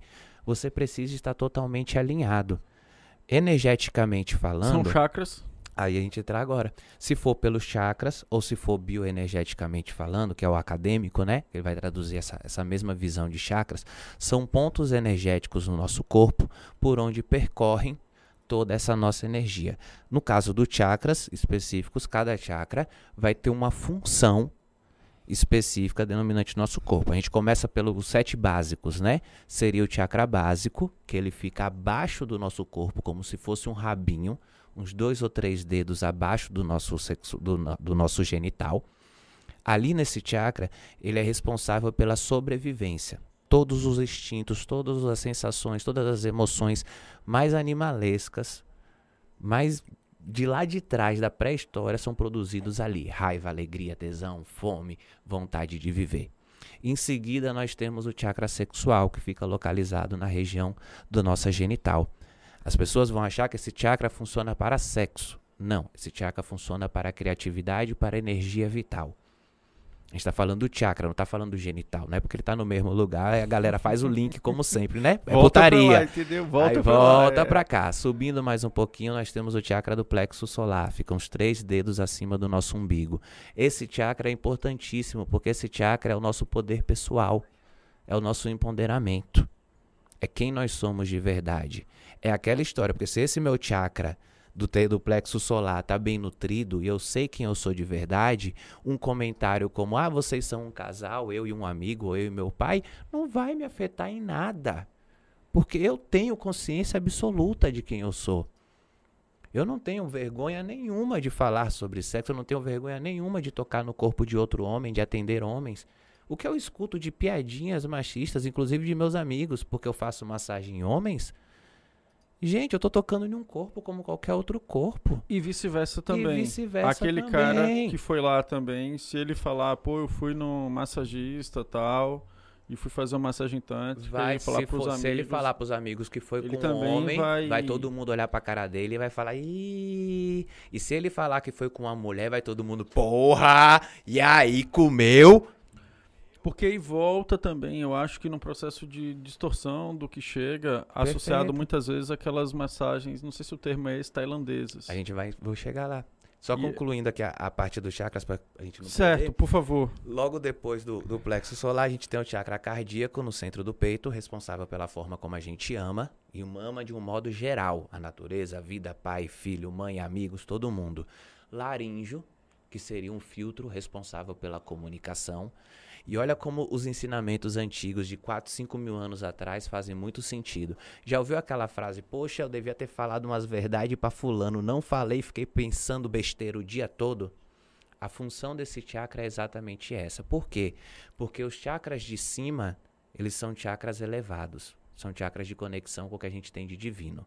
Então, se eu produzo aqueles instintos animalescos lá no básico, ele vai subindo, subindo, subindo, subindo, até chegar aqui, e eu não coloco pra fora, vai subir um bocado de coisa ruim pra minha cabeça. E aí eu vou ficar o dia todo pensando besteira. Então, comunicação é muito importante. Coloco para fora no chakra laríngeo. Depois a gente tem o que chamamos de terceiro olho, ou chakra frontal, responsável pela nossa intuição. E por último, o chakra coronário, na coroa da cabeça, responsável pela nossa conexão com a fé. Então, esses são os sete chakras básicos que a gente tem como ideia. E aproveitando aqui para quem está acompanhando e aí pegando esse gancho aqui com o que eh, a Tibala falou, qual a importância desses chakras alinhados? Explica para quem está acompanhando e não tem essa, essa, essa noção, o que significa os chakras alinhados? Vamos lá. Os chakras alinhados significam a minha máxima potência. Chakras desalinhados significam perda de energia excessiva ou trava, bloqueio dessa energia. Vamos supor, se eu tô com o meu chakra, vou colocar o sexual bloqueado, eu normalmente vou ter uma dificuldade enorme para criar novos projetos, para começar novas coisas. Porque o chakra sexual é responsável pela criação, pela criatividade, pela, pela impulsividade. Se eu estou com o meu chakra cardíaco desalinhado, eu vou ter uma dificuldade enorme para me relacionar verdadeiramente, puramente. Porque tirar hoje a gente tem a cultura do golpe, né? Então é todo mundo de máscara. Eu chego num lugar, sou Cultura do bonitão. É a cultura do golpe. E tá engraçado isso, porque a gente conhece as pessoas hoje. Eu tô solteiro há pouco tempo, né? Me separei faz pouco tempo. E aí eu chego, vou conhecer as pessoas hoje, eu já vejo todo mundo com um escudo armado. Tipo, hum, você fala uma coisa, a pessoa já fica duvidando, esperando qual vai ser o golpe que vai tomar, né? Perdeu aquela história do que inocente até que prove o contrário. Não, você já, tá, já é culpado e tem que me provar que é inocente, é diferente. E a gente vai vivendo assim. Então a importância dos chakras alinhados é exatamente essa. O energético, ele vai trazer por uma linha de que você precisa estar com os chakras alinhados para ter máximo aproveitamento do seu ser, da sua energia e da sua vida, ser mais feliz e mais completo. Lembra daquelas compulsões, de tudo aquilo que vai sendo desnutrido, a gente não presta atenção. Então, tudo isso para o energético vai ser através dos chakras. O acadêmico vai trazer que são traumas, bloqueios, e aí cada um acredita no que quiser. O importante é acreditar em alguma coisa e buscar ajuda. Sim. E aí, eh, complementando aqui, eh, tem duas coisas aqui. Complementando sua fala, é claro. Eh, às vezes, quando esses chakras não estão alinhados, você também tem um indicativo ali do mau funcionamento do teu corpo, do ponto de vista do, dos teus organismos. Perfeito. A gente falando aí, geral mesmo, assim, de coração, pâncreas, enfim.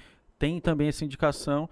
E aí, uma experiência que eu tive é, de todos esses processos, só teve uma vez que eu estava na minha máxima potência, ao menos quando foi alinhado, assim. E aí foi dito o seguinte: não. E aí foi até um, uma resposta, um feedback positivo que eu recebi, falando o seguinte, do profissional, falando o seguinte: Diego, tô impressionado, impressionada que, assim. É, todos os chakras, seus chakras estavam alinhados. Como é que você se sentia Isso naquele depois momento? de, um- de não sei quanto tempo, entendeu? E aí é algo que é. Construído. Não é fácil. Não é fácil. E aí aquele momento. É como se fosse, eu vejo assim como um momento, né? Uhum. Tem gente que conceitua a felicidade como um, momento ali, um, determinado momento. Eu, acho que o, Eu o- a questão do, dessa potência máxima. E aí é um conceito interessante, Rodrigo, porque assim, mas Alan, é você entender que a potência máxima não é o tempo todo. E às vezes as pessoas estão querendo essa potência máxima o tempo todo, 24 horas, É aí que 7 eu fa- dias por semana, Foi o que eu falei do coach, pô. 365 dias por ano, entendeu? Aí você fala assim, velho. É, foi isso que eu falei exatamente, Diego, do coach e, dos caras de high, high performance. Uhum. Porque eles ficam falando o tempo inteiro. Não, você alinha a sua espiritualidade que você vai conseguir ser 100%, 200%. Aí eles começam a falar algumas coisas assim. Você tem que acordar 5 horas, 4 horas da manhã, 5 horas meditando, e depois 7 horas fazendo atividade física, aí toma café, sem carboidrato, sem não sei o Uhum. que, não sei o que, aí vai fazendo, falo, Uma caralho, fórmula mágica pra todo mundo. tá legal, pode funcionar, porque eu acredito que ele ajuda você a organizar o seu dia. E quando você tem um dia organizado, você consegue Produz. fazer, você consegue produzir. Mas isso que o Diego falou é verdade. Quem que tá 100% todo dia? Não tem como. E é uma ilusão nossa achar que vai ser assim. A E gente tem que gente que entender. compra Mas tem gente- que compra porque tá atrás disso, porque tá atrás do que eu falei. O seu senhor é o dinheiro. Exato. Aí eu quero estar 100% pra quê? Qual é o objetivo de eu estar 100%? O tempo todo, pra ganhar mais. Pra ganhar mais. Porque assim, eu, eu consigo ver é quase um estado de transe. Vou trazer um, um cara que eu admiro muito, que era o Ayrton Senna. O Ayrton Senna fala que uma corrida de Mônaco, ele entrou em transe no momento que ele disse que viu o carro por cima. É como se o espírito dele tivesse saído Uhum. do corpo dele e ele viu o carro É de cima. Astral. Então ele sabia onde fazer cada curva da corrida com antecedência. E aí ele ganhava mais tempo, mais tempo, mais tempo. E aí o pessoal da equipe dele começou a falar bem assim: Ayrton, desacelera, você vai estragar o carro, a gente já ganhou a corrida, não sei o que. Ele saiu do trânsito e bateu o carro. E perdeu uma corrida que já tava ganha, que ele tava muito longe. Mas o motivo de Ayrton Senna correr não era pelo dinheiro. Era diversão. Era, era o maior prazer da vida dele. Ele Tesão. fala: Eu nasci pra vencer. Pra Nasci correr. pra ser o primeiro. O segundo é o primeiro entre os últimos. Ponto. E aí o Diego fala sobre isso aí. High performance, eu quero estar 100%, eu quero fazer isso. Pra quê? Pra ganhar dinheiro. E, e aí que você te dá dinheiro? Aí vem aquela frase maravilhosa que eu não vou nem lembrar da frase. Quando Deus te prova, te dá tudo que você quer quando ele tá mais te provando. Pronto, Mike Tyson. Mike Tyson falou que os três melhores anos da vida dele foi quando ele foi preso. Porque ele tinha paz dentro da cadeia. E aí o cara falou, mas você ganhava 30 milhões por luta, não sei o que. Ele falou, não. Deus, eu queria dinheiro, Deus me deu. Aí quando ele me deu, ele me provou. Que as coisas que eu mais quero, às vezes, não é o que eu quero. Ele me dá pra eu sentir isso. Perfeito. E a gente entende que, principalmente para o Tantra, quando a gente fala sobre consciência, é a gente entender que tá tudo bem as coisas não estarem bem. Isso não é um papo de positividade tóxica, não, gente. Não quer dizer que tá tudo mal, o bicho tá pegando. Quer ter positividade eu tenho- tóxica. É, existe positividade tóxica, porque essa galera que fica todo pra frente, né? Mas aí você vai ver que toda a estrutura, meritocracia, né? Consciência de classe que tem por trás, é todo mundo bancado, todo mundo muito bem, da- não precisa dar um prego na barra de sabão, então é muito fácil você dizer que tem que vibrar positivo se você tem um, um aluguel pago todo mês. Mas vamos lá. A gente entender que, mesmo quando o bicho tá pegando, aquele momento vai ser transmutado. Nada dura para sempre. A única coisa que é certa é a mudança. Então, aqui agora, quando a gente sair daqui, já não somos mais os mesmos. Depois desse papo, todo mundo aqui já trocou diversas ideias, a gente já mudou bastante. E assim a gente vai entendendo que tudo vai passar, que tudo vai mudar. É respirar fundo, fazer o melhor que eu posso. Só isso. O melhor que eu posso é fazer isso daqui. Eu tô plantando todo dia, eu tô me esforçando, eu tô trabalhando todo dia e não tá vindo. Então calma aí. Se eu preciso de ajuda, eu vou buscar, organizar e alinhar onde que eu tô errando aqui, onde que eu tô gastando muita energia ou não. Mas se eu estou dando o meu máximo, eu tô fazendo a minha parte. E aí eu tô vendo pessoas o tempo inteiro dando o seu máximo e querendo dar muito mais do que podem em busca de uma corrida maluca que nem eles sabem o que eles querem ganhar de prêmio. Mas eu quero estar bem o tempo todo, eu quero estar sorrindo o tempo todo, eu quero estar rico o tempo todo. Mas não entende que a felicidade é um momento por causa que a tristeza também é um momento. E a gente vangloria, a gente valoriza a felicidade por causa dos momentos tristes que a gente passou. E vão acontecer momentos tristes porque nós vivemos no mundo real, ninguém vive no universo paralelo e infelizmente vai todo dia vai acontecer coisas. Os seus chakras todos os dias vão acontecer coisas para eles desalinharem. É. Eu não vou alinhar meu chakra hoje e achar que pro resto da minha vida meu chakra vai estar alinhado não. Vamos lá, final de semana passado agora no sábado, aí eu já tive a percepção ali de que teve um deles que não estava em, em funcionamento legal.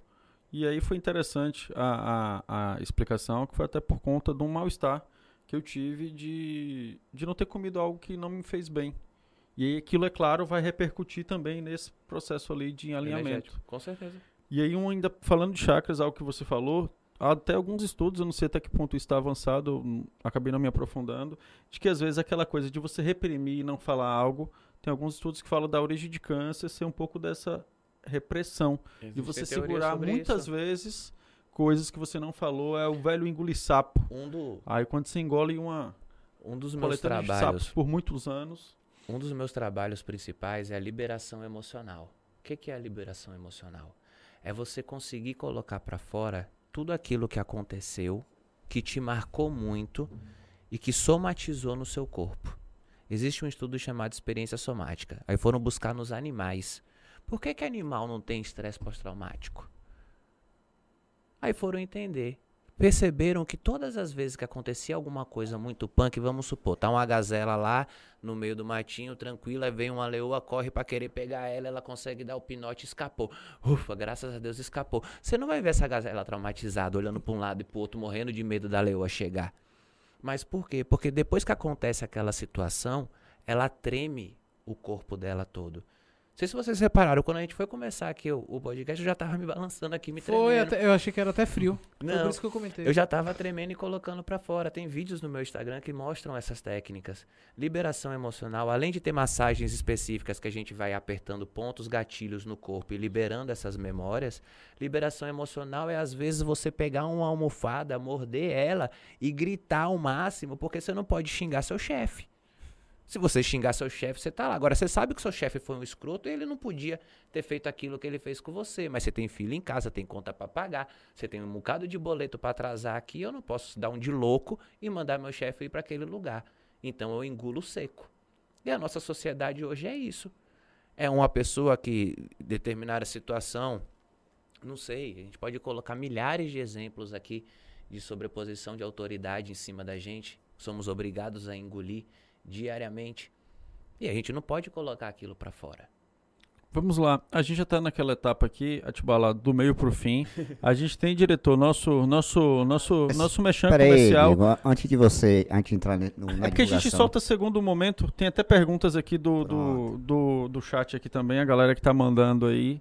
Tem Paula Gesteira, mandou pergunta aqui pra gente também, envolve algo que a Ati falou, e você se envolve também aí, já tá soltando aí, que hoje, hoje a publi, ela é, digamos assim, é quase que, que interna aqui.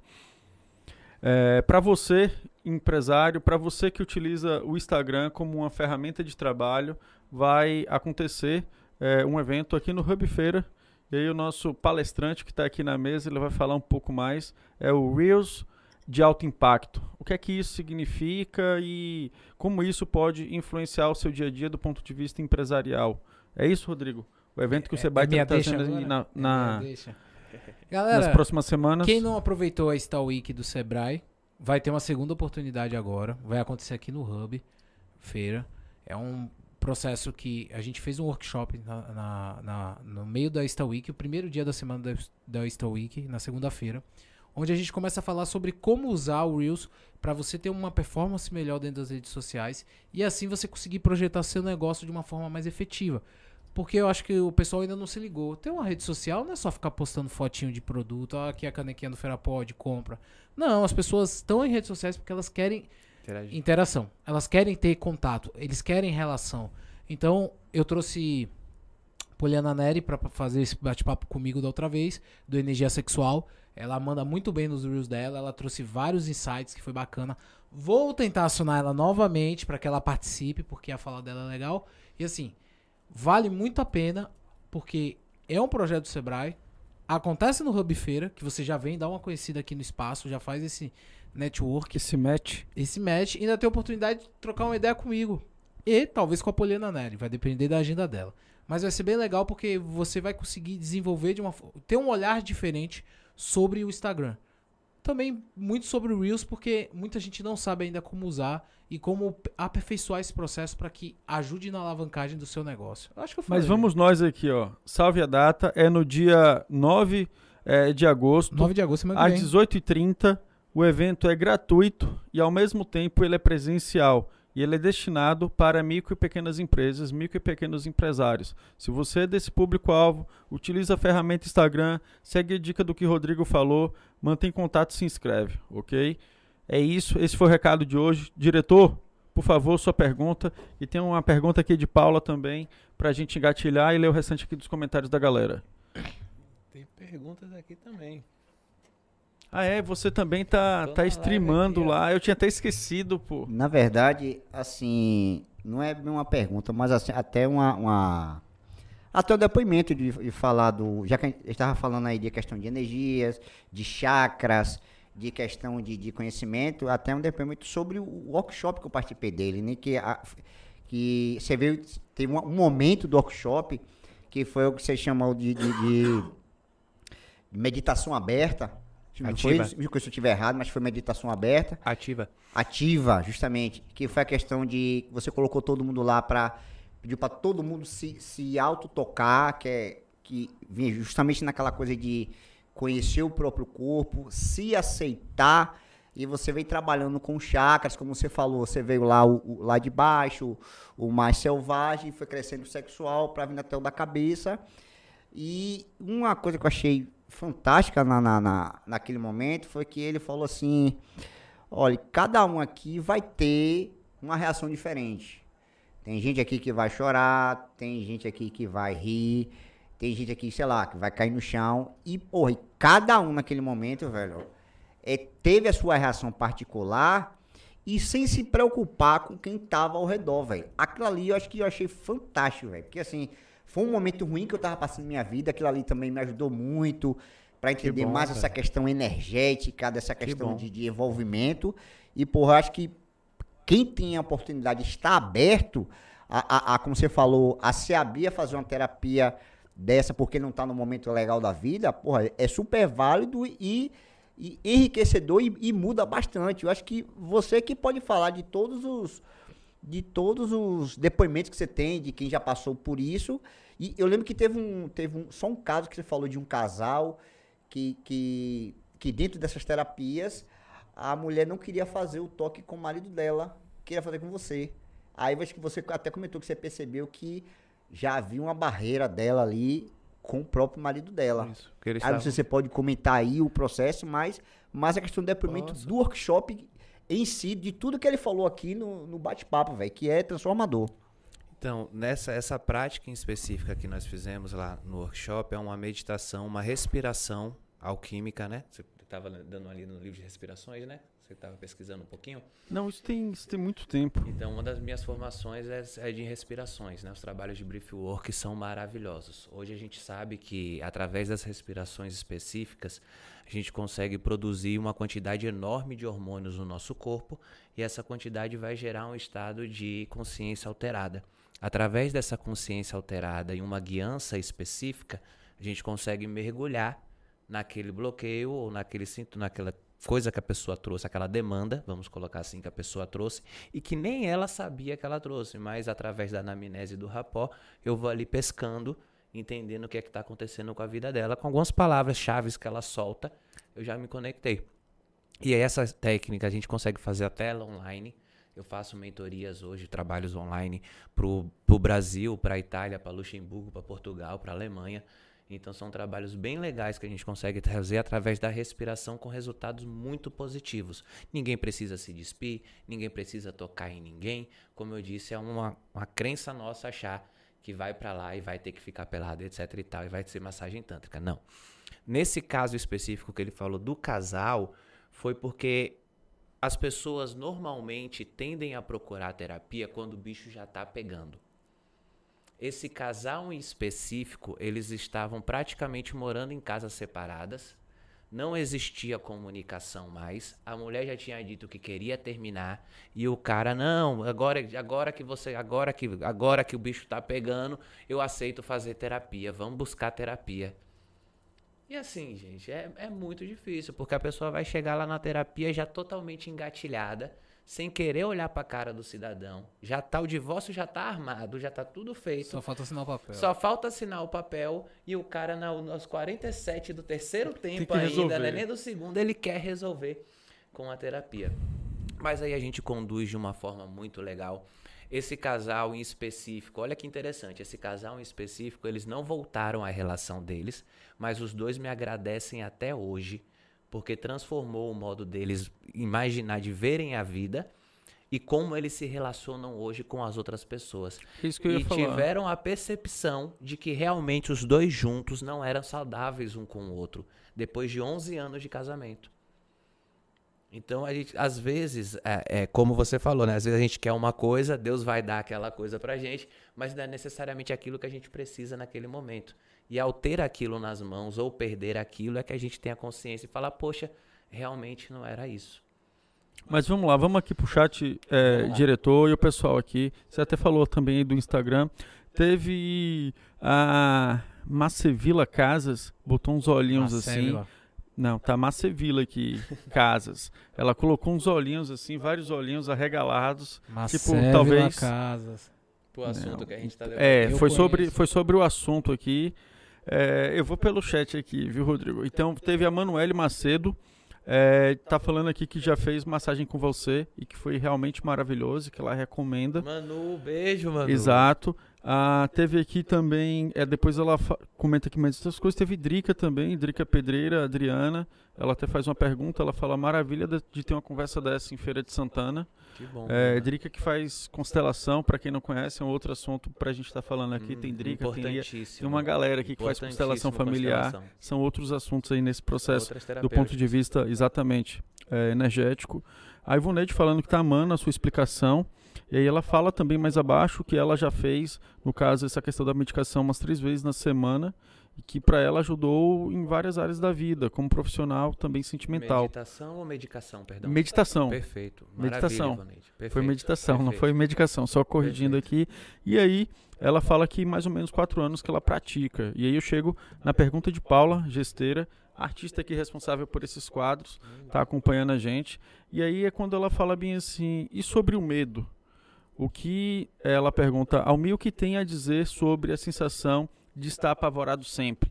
E aqui talvez ela está fazendo referência quando a gente falou da potência máxima e talvez aquela pessoa que vive na potência mínima o tempo todo e com essa sensação de medo.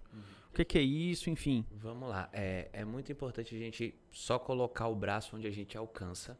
E graças a Deus eu tenho muita consciência disso do meu trabalho, né?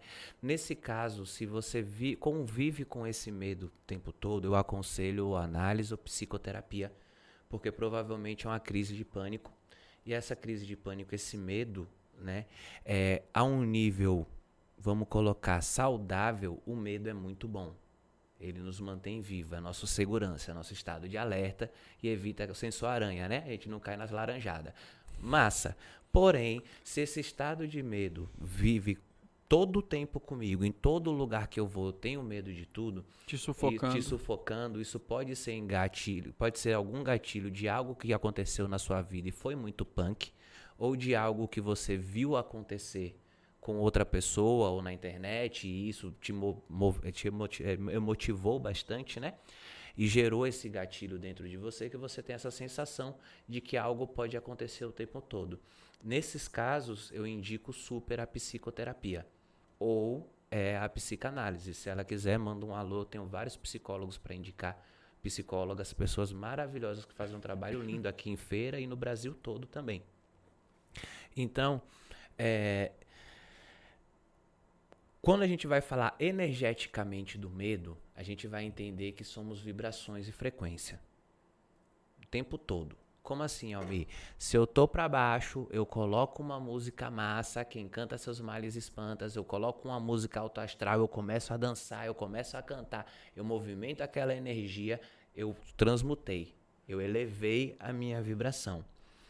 As, as vibrações mais altas, as frequências mais altas são do amor e da paixão, da extrema felicidade. Se eu não me engano, aí chega a 600 e pouco.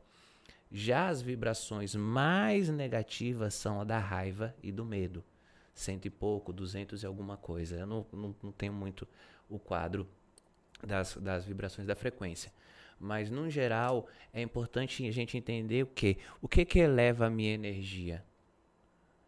Se é música, então eu vou começar a ouvir mais música. Se é uma linha de pensamentos que eu tô tendo que está seguindo, me colocando sempre para sentir medo, aí eu vou buscar ajuda para entender de onde vêm esses pensamentos e como que eu posso teoricamente bloqueá-los antes que eles comecem. É o- a brincadeira lá do estar consciente o tempo todo.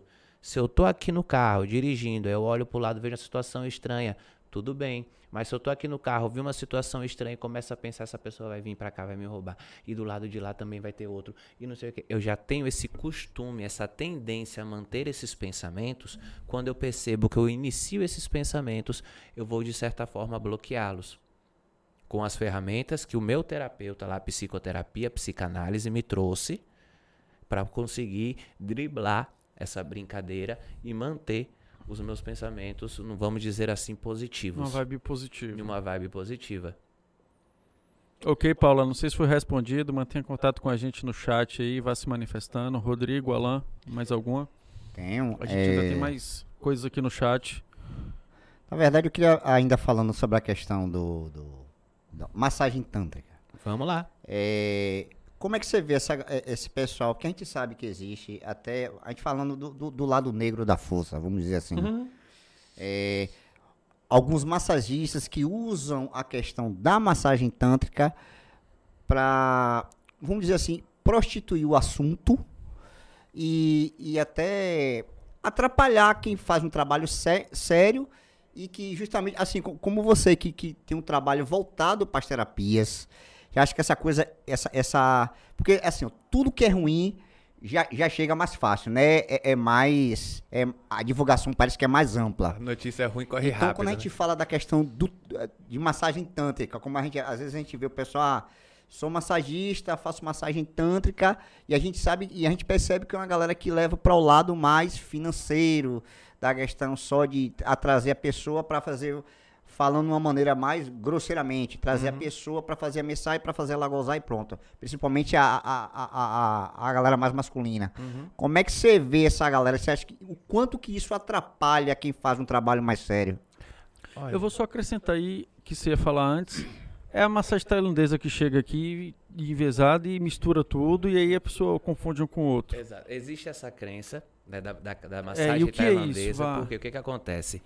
É, antigamente, até hoje, na verdade, existem casas de, de prostituição na Tailândia com Ah, não são casas de massagem. Existem, aí que tá. Existem tanto casas de massagem que nessas massagens tailandesas, boa parte dessas massagens, as mulheres utilizam o seu corpo nu para massagear o corpo da outra pessoa nua. Nessa daí, nas casas sérias, vamos dizer assim, não rola nenhum tipo de interação, não rola pegação. Existem outras casas que são muito mais, são muito mais frequentes, assim, vamos dizer que são- existem muito mais casas de massagem que não é de massagem do que casa de massagem que é de massagem. vamos dizer assim na brincadeira. E isso trouxe a cultura De que massagem pro, tântrica. pro, pra Europa e pra América do Norte. E lá, essas casas abriam com o nome de casa de massagem. E aí se criou essa cultura do nome massagem junto à prostituição. Né? Aí a gente tem aqui no Brasil hoje, respondendo a pergunta do Alan, nós temos três tipos de profissionais hoje com Tantra. Tem pessoas que fazem programa e dizem que fazem massagem tântrica ou usam o nome da massagem tântrica para atingir o fetiche e conseguirem mais clientes. Elas fazem programa mesmo, essas pessoas, elas não negam de maneira nenhuma. Existem massoterapeutas tântricos, pessoas que aprendem a fazer a massagem tântrica e oferecem um serviço de gozar para a pessoa. A pessoa vai para lá, vai receber um, vai, vai gozar, vai receber um orgasmo e vai para casa com aquilo que ela foi buscar. Não, não, não necessariamente vai existir interação, pegação. Essa terapeuta, esse terapeuta, ela não vai se envolver com a pessoa, mas vai fazer a massagem tântrica no único intuito apenas que a pessoa tenha um orgasmo. E existem terapeutas que utilizam a massagem tântrica como uma ferramenta terapêutica. E aí acho que eu já, já consegui mais ou menos responder. Que são O os que três. São os três. O que a gente tem que ter cuidado é, na verdade, o que que a gente tem, tem que ter consciência, é o que, que eu estou procurando. Eu sempre posto aqui, esses dias mesmo veio uma pessoa falar comigo de Jequié, que eu atendo lá também. Aí veio perguntar se na, na massagem tântrica tinha final feliz. Aí eu. Aí entendi. você se pergunta se aí você bota O até é aquela final mãozinha do, do WhatsApp assim, Não, ó, o que, eu que ela já quer entender? sei o que, ah, que é você o já tá final escolado, feliz. né? Eu já sei. É, ele porque, já na sabe, verdade, mas tem que, eu já melhor. venho, eu já venho, na verdade, quando a pessoa me manda uma mensagem, do jeito que ela fala comigo, eu já sei o que, é que ela tá buscando. Mas vamos voltar Mas a esse caso ela ainda não específico. sabe, né? Essa pessoa queria um programa. E aí ela tentou me convencer, me perguntar de todas as formas como que era. Nesse dia eu estava muito bem humorado e aí eu comecei a forçar essa pessoa a dizer o que ela queria. Aí eu, mas o que é o final feliz? Não, a pessoa chega ao orgasmo, eu falei, chega. Mas o que, que você está buscando? A depender, né? Porque é muito importante a gente dizer isso, gente. Não é todo mundo que vai chegar a um orgasmo na massagem tântrica. Primeiro, porque não é todo mundo que está bem. Lembra que o or- orgasmo, ou múltiplos orgasmos, então, é um resultado de você estar bem. É provavelmente nas primeiras sessões ou na primeira sessão, tu vai limpar um bocado de coisa que aconteceu na tua vida aí e você não vai conseguir ter um orgasmo satisfatório e pleno. Só que isso não é ruim não. Isso é sinal de que você precisa trabalhar um pouco mais, que existem coisas e demandas na sua vida que precisam ser resolvidas para aí você chegar lá. Não é só porque você foi para lá, porque senão você coloca a responsabilidade do seu prazer em cima daquela pessoa No outro. no outro. E a sua vida foi condicionada a isso. A achar que fulano é bom de cama, por isso que aquele dia eu gozei. Não, você gozou aquele dia porque você estava feliz, você estava bem, você estava com as contas pagas, você estava bonita, produzida, você estava tudo propício para acontecer daquele jeito. Não e ainda joga necessariamente muitas vezes. a responsabilidade no outro. Ou então fulano é ruim de cama. Só que aí vai ver como é que tava o dia daquela pessoa quando ela foi se De ambos, né? com fulano. Exato, de ambos. Voltando aqui pro final feliz. Aí eu fui perguntar, instigar o cidadão. Porque era um homem, um cidadão ainda. Eu fui perguntar pra ele, mas o que que é o final feliz pra você? Ah, não, rola envolvimento. Eu falei, ué, eu vou te atender, vou conversar com você, vou fazer uma massagem em você. Isso é envolvimento, não é? Não, mas rola mais envolvimento? Eu, que tipo mais de envolvimento você quer? Porque eu tava muito bem humorado nesse dia, tava com uma colega do lado, e a gente tava falando, não, vamos, vamos, vamos, vamos lá. Porque vocês vão entender o porquê que eu fiz isso, gente. Quando ele chegou e falou e perguntou, não, porque tem pessoas aqui que eu já fiz atendimento de massagem tântrica, e essas pessoas, assim, nós fizemos sexo. Isso é o final feliz. Eu falei, tá, você não acha que a sua necessidade de precisar pagar uma pessoa para se res- relacionar com você sexualmente todas as vezes não é um sinal de uma compulsão e que você precisa de ajuda? Esse cara ficou sem me responder dois dias. Bloqueou. É o velho bloco. Depois de dois dias ele veio falar comigo, mandou um áudio chorando, falando, velho, eu nunca tinha pensado na minha vida que eu tava passando por uma compulsão tão punk na minha vida. E eu faço isso há muitos anos, Almir. Eu faço isso há muitos anos. E eu nunca tinha parado para pensar que isso poderia ser um desvio, um distúrbio, um A trauma, um massagem bloqueio. ali tá só como um, um disfarce, né? É, um disfarce. Mas- no, contexto. Normalmente ele não busca massagem tântrica, normalmente ele Não é busca isso, programa é mesmo. isso. É, E a ele ma- não quer a ir massagem atrás é de um garoto de desculpa, programa. exatamente, a Ele massagem é enjoou. desculpa. É, Mas o que que acontece? Aí que tá muito legal. A nossa mente, ela funciona de um jeito muito escroto. Se a gente assiste um filme pornô, por exemplo, esse filme pornô amanhã não vai ter o mesmo efeito. A gente vai precisar mudar o filme. E depois vamos precisar mudar o filme. É aquela história do que eu sempre quero mais. E aí a gente começa a mudar a categoria do filme. A gente começa a incluir, se era um sexo heteronormativo, a gente começa a incluir três pessoas.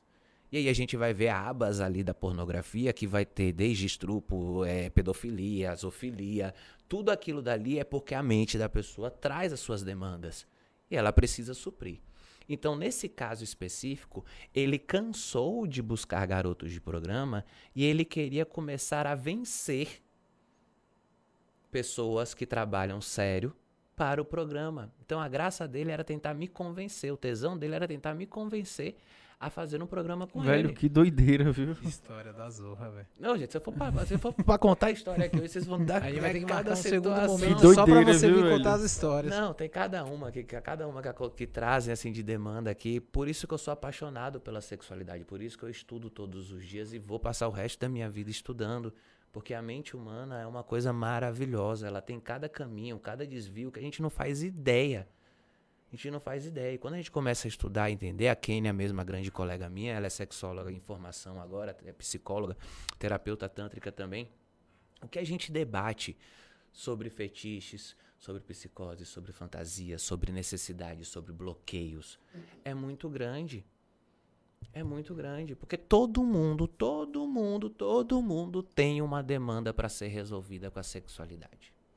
Primeiro, porque ninguém conversa sobre isso. Lembra aquela história? Se eu for falar para meus amigos, meus amigos vão tirar onda com a minha cara. Se eu for falar para minha esposa, se eu for falar para o meu marido, ele vai ficar pensando mal de mim. Se eu for falar para o padre, Deus me livre e guarde. O inferno te espera. O inferno me É, espera. A Mi tem até aqui, é, Drica Pereira, ela fala o seguinte aqui, no caso a pergunta pra ti, a, a gente falou um pouco disso aqui, mas se você puder adentrar, você estava comentando aí, você acredita que todos os nossos entraves sexuais são frutos da cultura judaico-cristã?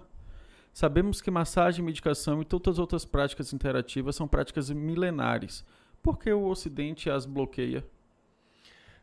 Ah, porque se a gente, poxa, a gente vai entrar naquele ponto que falamos sobre sistema, sobre capitalismo, sobre manter uma sociedade toda governada, aquela história que somos Controle. gados, Eu, controle. eu gostaria de resumir isso porque eu já li sobre isso. É controle. Contro- a igreja perfeito. encontrou a forma de controlar a população. através forma. do medo. do medo. E aí você tem que ir em todos os aspectos. Você tem que ir no aspecto do medo, porque a, a- a igreja romana, quando chegou na Europa, ela não dominou a Europa toda. é, Ela não era da Europa inteira, era do espaço. E aí eles foram conquistando e acabando com a cultura dos outros povos, principalmente os bárbaros, porque a gente já fala bem do, do período romano. E é uma das formas, você domina todos os medos, faz a pessoa sentir medo em todas as esferas. Eu Perfeito? Aí acrescentaria controla. aí nessa questão do medo um processo também muitas vezes de demonização, né? Quem Ah, aqui de isso. nós não teve é, ou já viu o sexo Você quer ver uma coisa nessa muito engraçada? conotação, Uma coisa engraçada, não, é, de curiosa. demonização?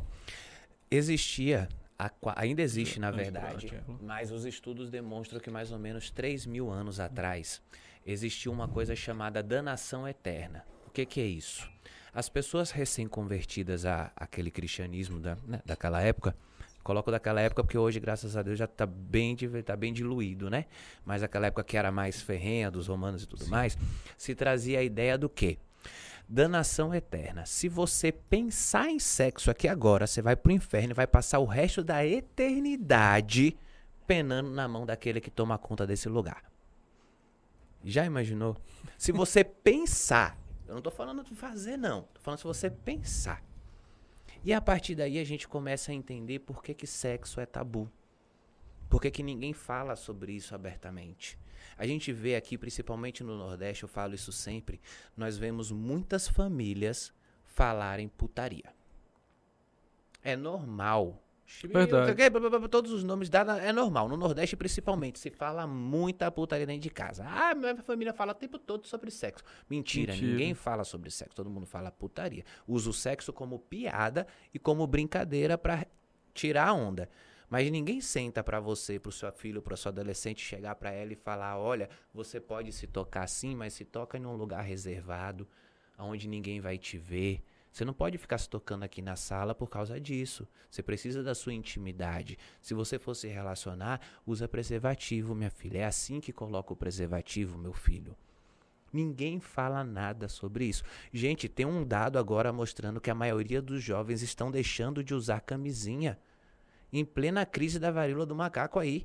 O bicho pegando. Em Salvador já tem diversos casos. Uma grande colega da Secretaria de Saúde já me mandou, Almir, pelo amor de Deus, avisa a galera aí, todo mundo tomar cuidado, porque já tem 14 casos confirmados. Então, gente, o bicho tá pegando e a gente tá vendo por aquela questão da geração Z, que não que foi todo mundo lá da educação sexual, do kit gay, aquela baboseira toda que inventaram, os meninos não estão usando camisinha. E aí você teve recentemente até uma postagem também de homens que, é, após iniciar uma relação sexual com camisinha, durante o ato, retiram Crime. a camisinha sem Crime, a parceria vão- vão saber. Então você tem já uma série de outras ações também É, é, é, acontecendo. Essa conversa, eh, na minha cabeça, é tão louca porque eu penso da seguinte forma: o sexo é um tabu. Precisa ser conversado. Aí as, as famílias não conversam. Mas a gente tá numa época de revolução, que as pessoas estão se revolucionando. E aí estão se encontrando aonde com o sexo? Na internet. Mas estão fazendo de que forma? É, Da, da forma errada. Porque a gente não conversa sobre Entendeu? sexo, não tem educação. Aí a gente fica numa espiral. Exato. É Aí um a loop. gente não é consegue um loop sair eterno. desse loop porque as pessoas não conversam sobre sexo, porque é um tabu. E assim, co- essa conversa, como eu falei, era muito marcante pra mim, porque, tipo, pra mim, é a gente veio conversando no carro, eu falei, velho, pra mim é muito louco pensar assim, vou pra uma sessão de massagem. Sim. Eu não tô nem falando do toque. Não tô nem te falando do toque, eu falo assim, tira a roupa. Mas assim, entenda que você só vai tirar a roupa se você estiver pronto para tirar a roupa. Antes disso, existe todo um enredo para chegar para você. Não é assim, as pessoas imaginam, né? Vou fazer, vou falar para vocês o que que acontece na massagem tântrica. Aí tem tempo ainda, dá para falar? Vá, É, vá. aqui é- Então vamos lá. A pessoa chega na imagem, acho que ela imagina na cabeça dela que ela vai abrir a porta, um quarto todo de preto, parecendo aquele cara dos 50 tons de cinza, um bocado de negócio pra amarrar a gente na parede, chicote, eu de latex, né? Todo de preto, de, latex. couro. A pessoa deve imaginar alguma coisa desse tipo, porque eu fico pensando, você fala, mas meu Deus do céu, o que, que é que passa, né? Mas vamos lá. A pessoa vai chegar em um espaço terapêutico, onde vão ter, vai ter recepcionista que vai receber, vai oferecer cafezinho, ela vai conversar, esperar o horário dela, ela vai responder uma ficha de anamnese. Depois que ela respondeu essa ficha de anamnese, essa ficha é minha, tá? Não é do espaço terapêutico. Hoje, graças a Deus, estamos chegando a quase 900 atendimentos realizados em quase cinco anos de, de trabalho. Então, pô, é um número que nunca na minha vida eu imaginar que ia fazer isso. Mas vamos lá. Aí essa pessoa chegou no espaço terapêutico, vai fez a ficha de anamnese, chegou lá na sala. Quando ela entra na sala, é uma sala convencional com um tatame, um colchonete gigante no chão, duas poltronas, uma escrivania onde fica o material, o som rolando, tem uma luz específica, tem incenso. Então a sala toda é preparada, porque isso é tantra, ritualizar, lembra? E o tantra sempre vai pedir no ritual que você utilize todos os elementos: água, terra, fogo, ar e energia. Beleza. Quando essa pessoa entrou lá na sala de atendimento, ela vai sentar, a gente vai começar a conversar. Aí eu vou perguntar pra ela: "Poxa, como é que foi sua vida? Como é que foi lá atrás, quando você era criança? Falava sobre sexo na sua casa? Seus pais eram religiosos? Você dividia quarto com alguém?" E aí a pessoa vai trazendo as demandas dela. Não, minha vida era assim, tá, e assim, assim, assim. E como é que foi a, a sua primeira vez? Aí a pessoa vai contar como é que foi a história dela. E me diz aqui, é, como é que foi quando você descobriu que era gostoso passar a mão lá e se tocar? Você lembra dessa época? E aí as respostas são mais variadas possíveis, né? Teve gente que já fez quando era criança, tem gente que só foi se tocar depois dos 22 anos, só foi ter a primeira relação com 25, já teve gente que foi ter a primeira relação com 11, com 10, com 9, com 13. É muito variado. Sim. Todas essas respostas vão construir um perfil. Através desse perfil e como que ela age hoje, você se relaciona com alguém, você não se relaciona, você normalmente te sente prazer, você chega ao orgasmo, você não chega, o que que acontece? Aí vamos supor que a gente vai determinar para essa pessoa que ela vai fazer a primeira modalidade da massagem, porque a gente vai de degrauzinhos. A gente não pode chegar para a pessoa na primeira sessão, se ela não estiver pronta para isso, falar para ela se despir. Tem pessoas que só foram receber a massagem mesmo, que é essa primeira modalidade, a gente faz um toque por todo o corpo da pessoa. A pele é nosso maior órgão. Imagina quantas terminações nervosas a gente tem Sim. em torno da pele. A gente acha que o pênis é demais, que o clítoris é demais, porque tem 8 mil, 3 mil terminações nervosas. Gente, olha quantas terminações nós temos na pele. A pele é conduzida por bioeletricidade. A gente consegue sentir orgasmos através da pele depois que estivermos preparados para isso. Por isso a importância do toque. E aí, nesse caso, por exemplo, eu tenho uma dificuldade enorme de receber toque. Então tá bom, em um ambiente seguro, com uma música, senta aqui, vamos fazer uma meditação nós dois, vamos relaxar um pouco. Se concentra no que você está sentindo. Tá se sentindo pronto? Tô, então deita aqui. Pega a sua mão, você mesmo, e começa a fazer um carinho no seu braço. Você mesmo, eu não tô te tocando, eu tô sentado, tô distante, numa outra poltrona. E você começa a fazer esse toque. Tá confortável? Não tá? O que, que você tá sentindo? Fala para mim. Qual é a sensação que você tem? O que é que te lembra quando você faz esses toques? E aí a gente vai entendendo tudo isso que vai sendo construído. Se deu tempo na sessão ainda, chega e pergunta: Poxa, você quer receber esse toque da minha mão? Você confiaria a receber? Estica o braço para mim. Você permite que eu te toque? Permito ou não permito. Permito, eu vou no braço da pessoa e toco no braço na outra poltrona sentado. E se para aquilo dali, para aquela pessoa, foi o suficiente na primeira sessão, acredita, ela vai começar a chorar. Ela vai começar a colocar para fora tudo aquilo que está preso de angústia de lá de trás, porque existe um motivo para ela não gostar do toque. Existe um motivo para a família não gostar do toque. O toque, ao mesmo tempo que é maravilhoso, é uma coisa super invasiva. A gente está falando de um mundo aqui onde mulheres não podem sair com uma roupa que elas querem no meio da rua. Porque elas podem ser tocadas, abusadas, invadidas o tempo todo. Então, como é que essa mulher vai confiar num toque? Como é que esse homem vai confiar num toque?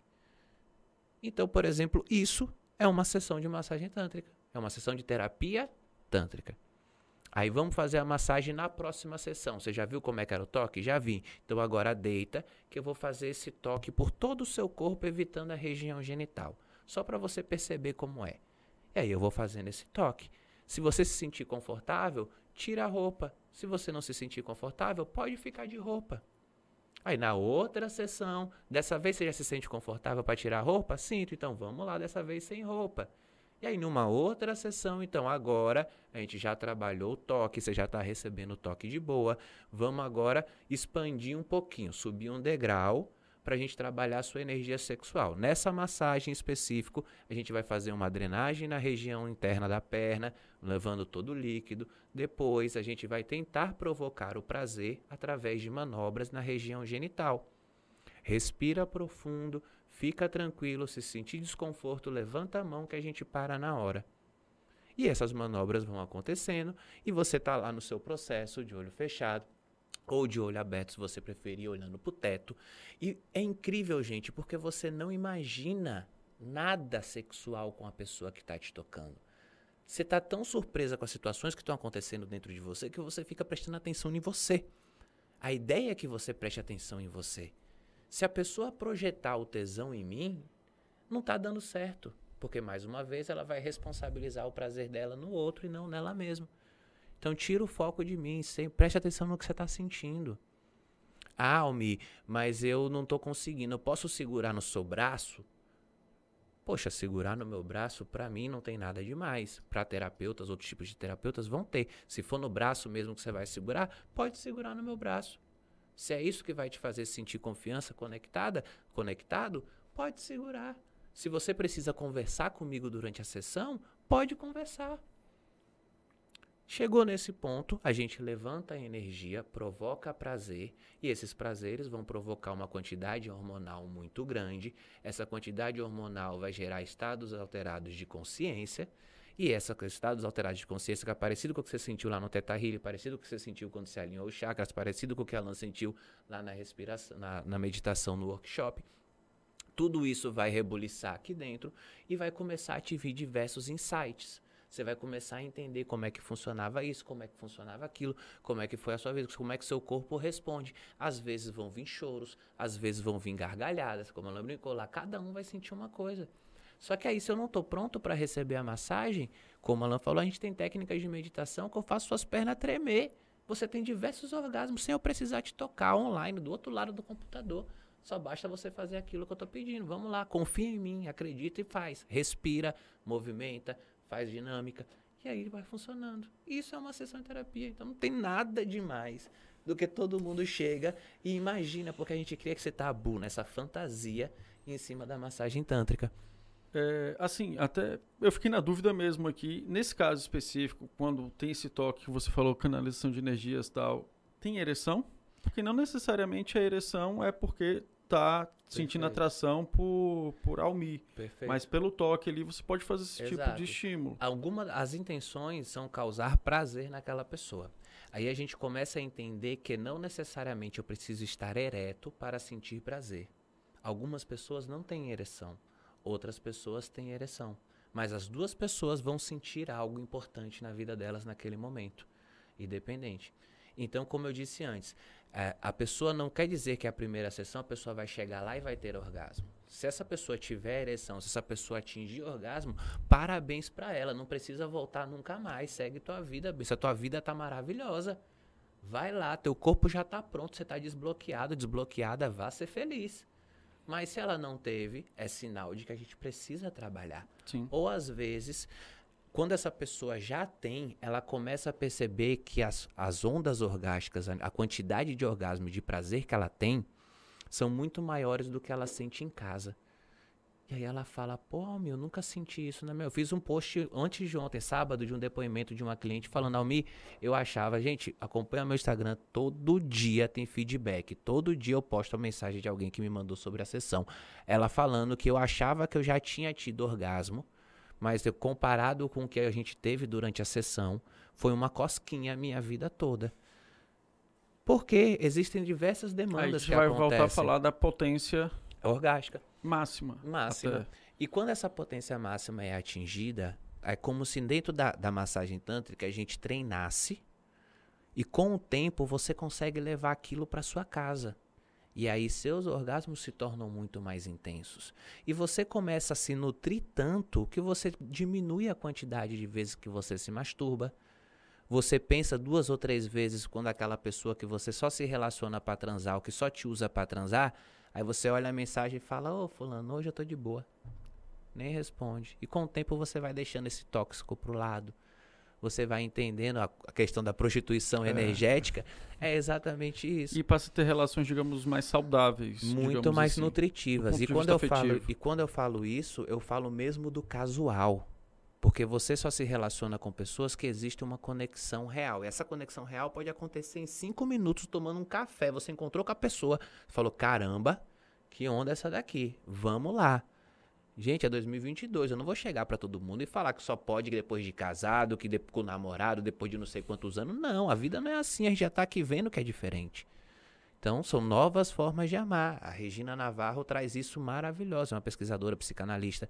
Ela traz esse fim do amor romântico e a gente percebe o quanto que essa ilusão do amor romântico condiciona o nosso sexo.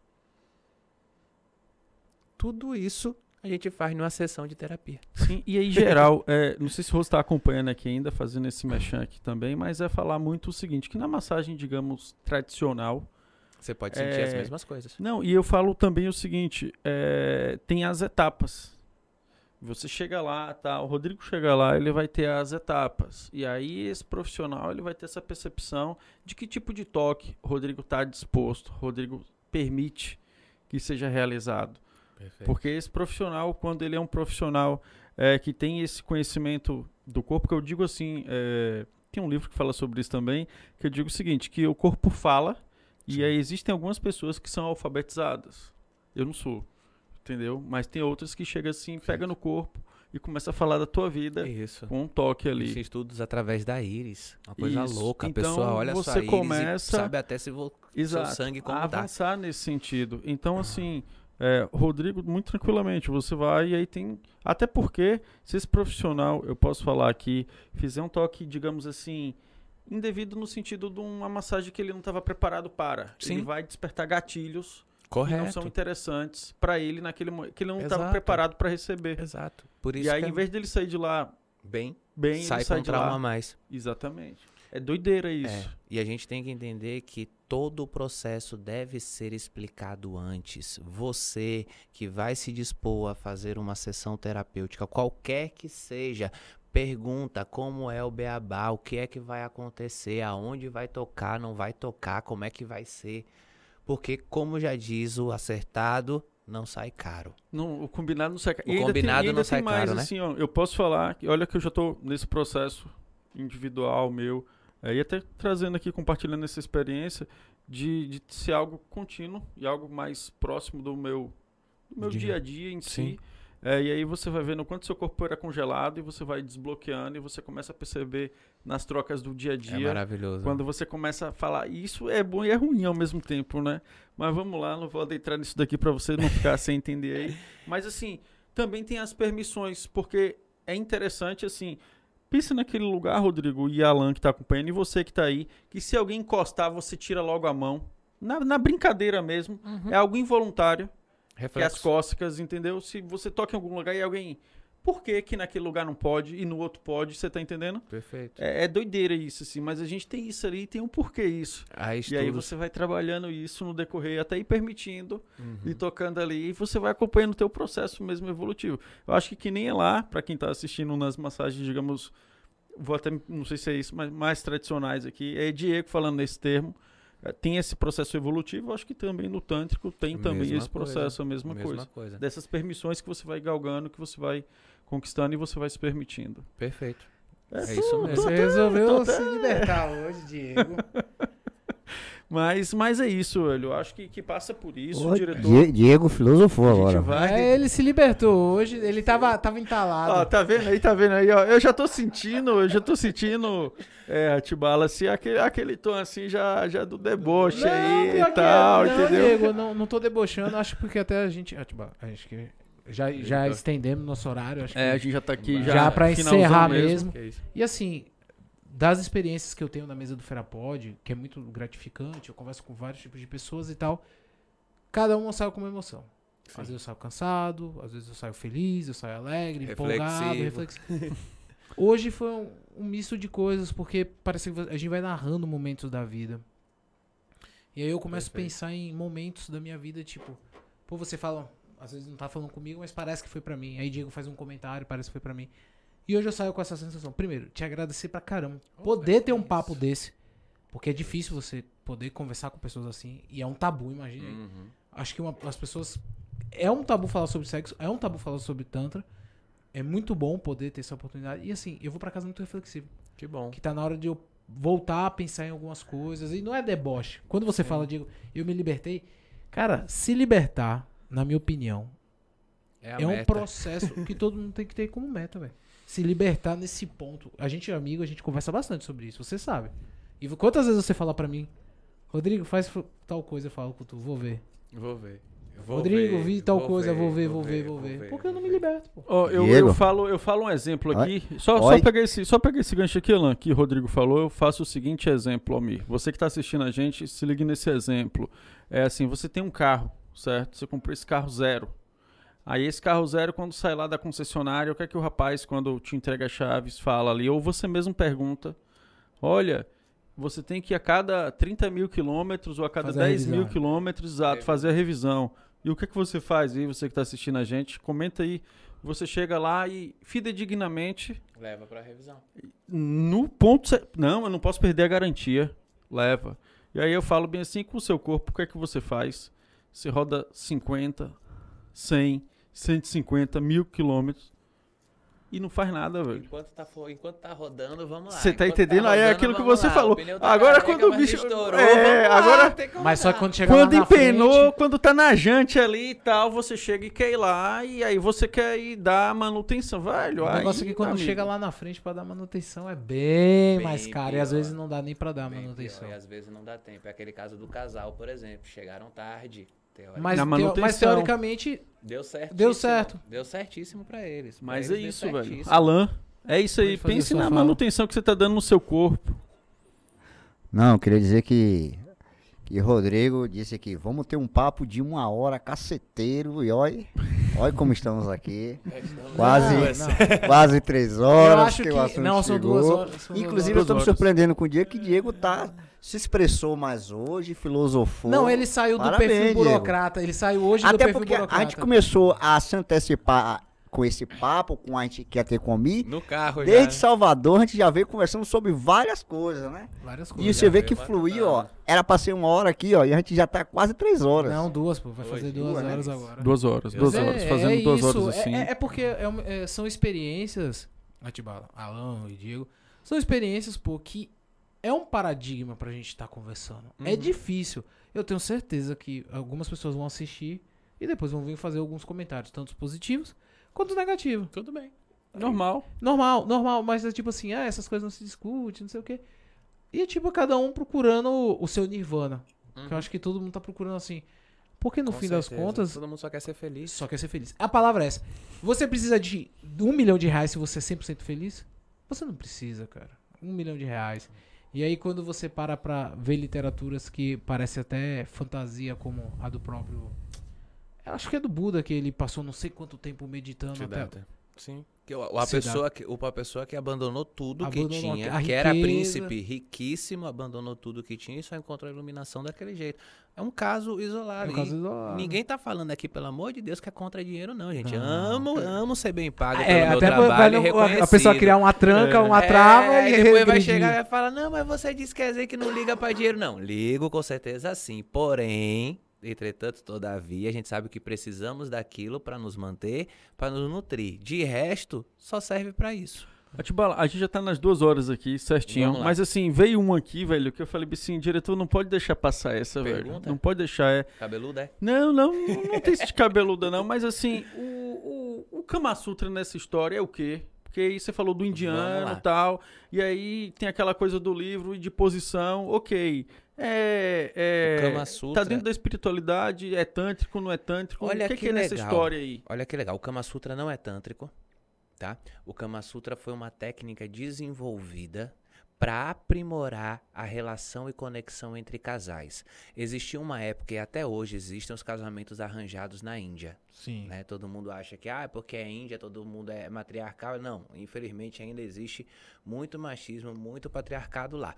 E aí os caras botavam as filhas dele para casar com um cidadão que pagasse o melhor dote e que fosse da mesma classe social, a casta. Certo. Quando essas pessoas casavam, elas ganhavam o livro do Kama Sutra. Por quê? Porque eles acreditavam que se o casal passasse 365 dias fazendo as 365 São posições, 365 posições. são 365 Um posições. ano. Um ano. Porém, é claro que não é todo dia que todo mundo vai estar disposto. Não, isso que eu tava aqui, eu falei, pô, Não, é velho, claro, não é um negócio lá. É... Não é obrigatório, mas eles levam a sério. Vai criar uma conexão. Vai criar uma conexão sexual naquele casal e eles vão aprender diversas formas de sair daquela rotina básica, daquele pornô, daquele script. Vão criar novas formas de se relacionar e vão aumentar a conexão e amadurecer a relação deles sexual. E isso, teoricamente, gerava o amor para que eles permanecessem para o resto da vida. Então, olha que ideia do caramba. É importante a gente falar que em todas as culturas para frente, vamos colocar assim, né? Não atrasalado que nem a gente tem a, a de lá, mas todas as culturas para frente tinham um estudo sobre a sexualidade. O taoísmo tinham as, as gueixas, as tigresas brancas e os dragões verdes. Era um estudo da sexualidade. No Egito existiam sacerdotes de Ísis que eram pessoas também que estudavam era, era tipo o tantra do Egito, tipo o tantra do, da China, tipo o tantra de, da Grécia, por exemplo. Acho que tem geisha no Japão também, né? Tem até hoje aquelas Também, casas. Ainda tem a- as casas também.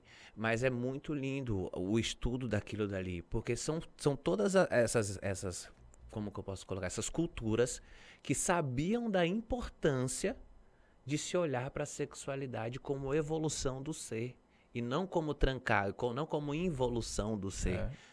É, muito interessante a gente observar E é engraçado por que são todas antes do É, cristianismo. e aí, quando você fala desse processo, é a diferença de, da- do termo até, quando fala assim da putaria, entendeu? É totalmente diferente. É.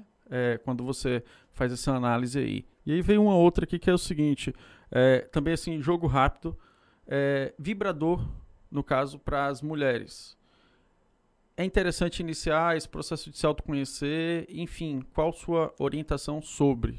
Super Seja a- mulher solteira, super- casada, sou enfim. super a favor do uso do vibrador com consciência e moderação. Por quê? Tradução, Porque consciência e moderação. Vamos lá. Primeiro a gente tem que entender que não é o vibrador quem vai te dar prazer. Você primeiro precisa estar excitada para depois pegar o vibrador. Infelizmente é vendido de uma forma ao contrário. É o vibrador o que vai salvar a sua vida. Então as pessoas imaginam que estão aqui assistindo o podcast, pegou o vibrador, bateu no meio das pernas e vai ter um orgasmos múltiplos. Não.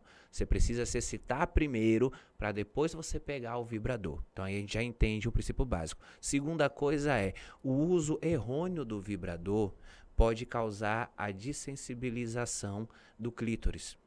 Isso vai perdendo a sensibilidade e vai ficando mais difícil para essa pessoa ter orgasmo. E também pode causar um condicionamento, um vício. Isso, gente, pelo amor de Deus, com muito cuidado, o uso excessivo e errado, tá? Quem usa com consciência se diverte a vida toda e é maravilhoso. Almir, o que você quer dizer com isso? Eu ia Poxa. perguntar, o que eu uso errado? Cada vez, você não precisa toda vez que você vai se masturbar, você usar o vibrador. Você pode se masturbar hoje com o vibrador, amanhã com a mão, hoje com o vibrador, amanhã com a mão, hoje com o vibrador, amanhã com a mão. Você não precisa toda vez depender do vibrador, porque senão quando acabar a pilha ou a deu uma queda de energia, você tá lascada. E também digo para os homens, pelo amor de Deus, aprendam a usar o vibrador nas parceiras de vocês. Tira essa crença de que vibrador é concorrência. Vibrador não tem cheiro, não tem calor, não tem pele. Quebra Tem esse mito da isso. concorrência. Tem demais. A maioria dos homens ainda tem aquela mente fechada que vai me substituir por causa desse negócio aí. Ela não vai querer mais conta comigo. Então é um bom sinal mesmo que tu tá se garantindo que sua porra Você tá perdendo por um pedaço tá de plástico. perdendo pra um pedaço de plástico que vibra. Ô, E A cabeça do ser humano como é tão bizarra. Eu já vi diversos casos de homem que fazem mulher jogar fora, Não, que é fazem barraco, que ameaçam separar, porque a mulher comprou um vibrador, ganhou um vibrador. Gente, pelo amor de Deus, 2022, É. quem não dá voa. Se eu não tô ali ligado acompanhando o movimento, não vai É. faltar um bocado de gente aí que vai estar disposta a se ligar. Atibala, você falou aí, você tinha falado no momento da conversa, numa dessas nossas duas horas, era tipo assim, do homem e do sexo. Tem que estar duro, tem que estar preparado sempre pra transar. E agora você falou da mulher. Não adianta você ficar pegando vibrador pra se masturbar. Tipo, você não tá com vontade, você vai e se masturba e tal. Porque existe um. Porque. E aí eu, eu tenho uma frase na minha cabeça que é assim: sexo não é só sexo. Porque o sexo, a penetração, é a menor parte do, Do, do dia a todo. dia. Do todo. É 24 horas. Porque. Um, vou, vou dar um, um exemplo aqui. Até porque o sexo já começa, já começa a dar conversa. Já né? começa na conversa, exatamente. começa na Aquela conversa. conversa, sacana. Eu brinco, eu aí você brinco. trabalha a sua mente. Eu brinco bastante que a preliminar começa no momento que você gozou. Entendeu? A preliminar de amanhã começa no momento que eu tive o orgasmo agora. Como que eu vou tratar essa pessoa durante todo o dia? Como que eu vou mandar mensagem? Como que eu vou falar? Como que eu vou chamar? Como é que eu vou ter uma- um sexo saudável com uma pessoa que eu xingo de porra e de desgraça o É. dia inteiro dentro de casa? Como é a frase da música que a gente escutou hoje no carro, de manhã? Aqueles três segundos do bom dia muda meu dia. Faz sentido. É um trecho da música de Julie, De que a gente Julie. ainda quer ver se traz pra cá. E um trecho da música, ela, ela fala que é que esses três segundos que tu me falar bom dia é, entram na minha mente E muda o meu dia. e iluminam o meu dia. Perfeito. Como- É, é exatamente. É isso. No outro dia já mudou. É isso. Hoje, É o papo, hoje o papo foi filosófico mesmo. Graças a Deus. Mexeu, que bom, me- fiquei a- abalou as estruturas do Verapod aqui, Que porque, o bom, papo, que bom. porque o papo foi extremamente massa. É, Atibala e todos vocês que acompanharam a gente, seja aqui, seja também é, na live junto com a Atibala, agradecer a presença de todos vocês, a atenção, Uhum. Atibala aqui por estar disponibilizando do seu tempo e, é claro, compartilhando e a gente está podendo falar disso, desse Claro. assunto, né? Na é verdade, cultura, aqui em é Feira de. Santana, entendeu? E saber que existe um profissional que pode estar lhe E auxiliando nessas, de renome, nessas práticas a. É. terapêuticas, que inclusive, até fazendo um adendo muito curto aqui, recentemente, é interessante, né? A UF está com um, um momento de práticas é, de terapias Integrativas. integrativas ao curso de enfermagem, justamente por conta da dificuldade da academia aceitar essas práticas como uma prática curricular. Perfeito. Então, assim, Atibala, você falou, é, e aí você vai lembrando das coisas, né? Que Você falou bem assim, que Atibala é porque tem seu nome de batismo no tântrico. Pode falar rapidamente disso? Como é que é esse Claro, processo? Para quem quiser se aprofundar um pouco mais, ser Quando- professor, iniciar, Quando eu fiz a onde minha... busca isso? quando eu fiz a minha primeira formação, bom, quem quer saber mais, quer iniciar, né? Tudo, fala comigo, manda uma mensagem no Instagram, eu dou cursos e facilito todo o processo para todo mundo que quer começar nessa jornada. É, quando eu fiz a minha primeira formação em Tantra, hoje, graças a Deus, eu tenho três, já estou partindo para a quarta, em, em escolas diferentes, né? Complementam. É, lá segui a filosofia do Osho, e através dessa filosofia do Osho, eu decidi me batizar dentro dessa filosofia. Eles perguntam quem quer ser batizado e eu aceitei o batismo para trazer o Tantra para minha vida naquele momento. Eu até estava um pouquinho como que, bitolado com essa história, né? Passei um ou dois anos da minha vida assim muito bitolado mesmo. Sexo só se for para elevar a energia, não uso isso, não uso aquilo, não como aquilo, não como aquilo, só vivo meditação.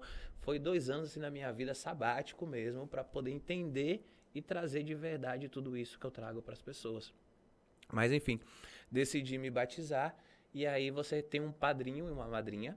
Eles fazem uma meditação e através dessa meditação eles invocam um nome que você vai receber a partir daquele dia para a comunidade. Não é você que Não é você que quem escolhe. Aí o meu veio Dian, Dian Atibala, né?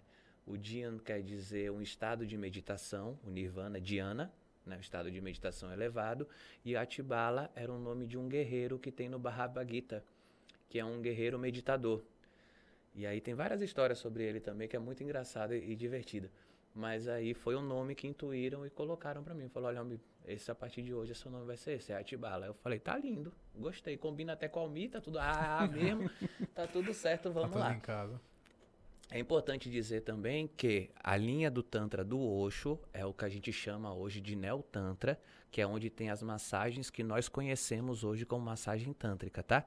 O Tantra filosofal, o Tantra antigo da Kashmira Shivaísta, ele não tem essas técnicas de massagem. Isso tudo foi inventado a partir dos anos 70 com Osho, que trouxe junto com a bioenergética estudos para aprimorar o corpo e a sexualidade do ocidental.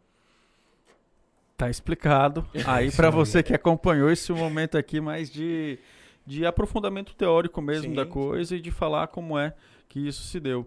Então, Atibala, como a gente falou, o nosso muito obrigado. Eu que agradeço. É, suas palavras finais ali para quem estiver acompanhando a gente, onde te encontrar, como manter Joia. contato. Você está falando sempre do Instagram, é só por lá. Isso, onde você atende aqui em Feira de Santana, Brasil e região. Então, agora aproveitando já fazendo o mexão, lançando a agenda, atendimentos em Feira de Santana de amanhã até quarta, Salvador quinta e sexta, São Paulo de sábado a quarta novamente, retorno Coité também, aí atendo Jequié, atendo em Aracaju, e todo esse Nordeste. Quem quiser me levar para sua cidade também, fala comigo, a gente reúne um grupo, eu vou também para todos os cantos. A partir do ano que vem, Itália, Portugal, Alemanha e dar um pulinho lá na Índia, se Deus quiser, para estudar um pouquinho mais. Pode me encontrar pelo Instagram, Almir Quintela, arroba Almir Quintela, ou também pode me encontrar no Facebook e agora até no TikTok eu tive que entrar, que é o Almir Tantra, vai lá também que tem a rede. Rodrigo agradecer a mim. Foi uma conversa sensacional. Gratidão, gratidão. Várias reflexões, saí daqui com várias reflexões. E falar, velho, se você não se sentiu tocado a pensar um pouco mais sobre esses tabus que foram colocados sobre a mesa, tá na hora, né? Chegou tá o momento.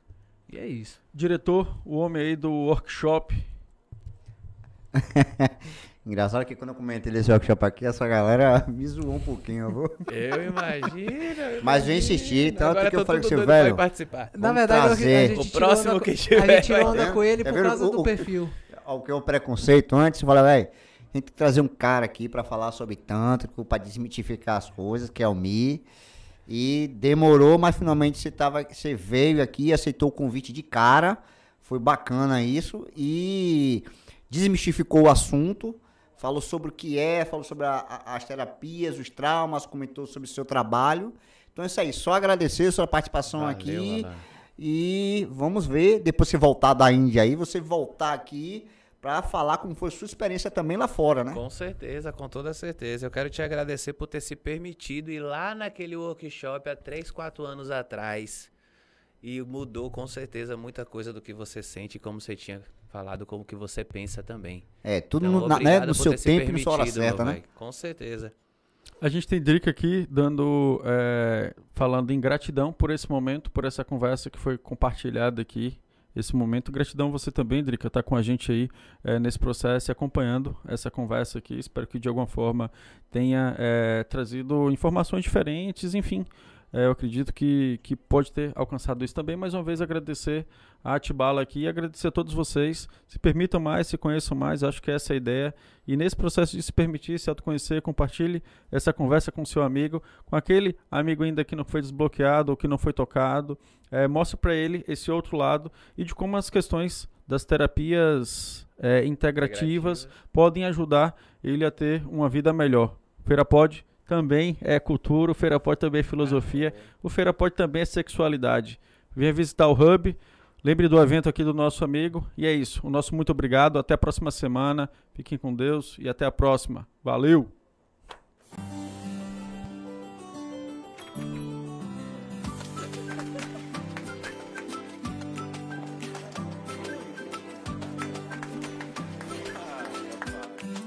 Empresa parada não vai pra frente. É por isso que o Sebrae está ao lado dos pequenos negócios em todos os momentos, para melhorar as vendas, gerar empregos e movimentar a economia. Movimenta Bahia. Você vende, a economia cresce, todo mundo ganha. Com iniciativa Sebrae e parceiros. Na Câmara de Feira, os interesses do povo são levados a sério. Foram 239 projetos de lei apresentados e 526 requerimentos. É por você que o trabalho da Câmara não para. Seguimos trabalhando para atuar com eficiência e representar a voz da população feirense, com projetos e ações que atendam às demandas da nossa cidade. Participe e opine. Acompanhe as sessões. Câmara de Vereadores, Casa da Cidadania.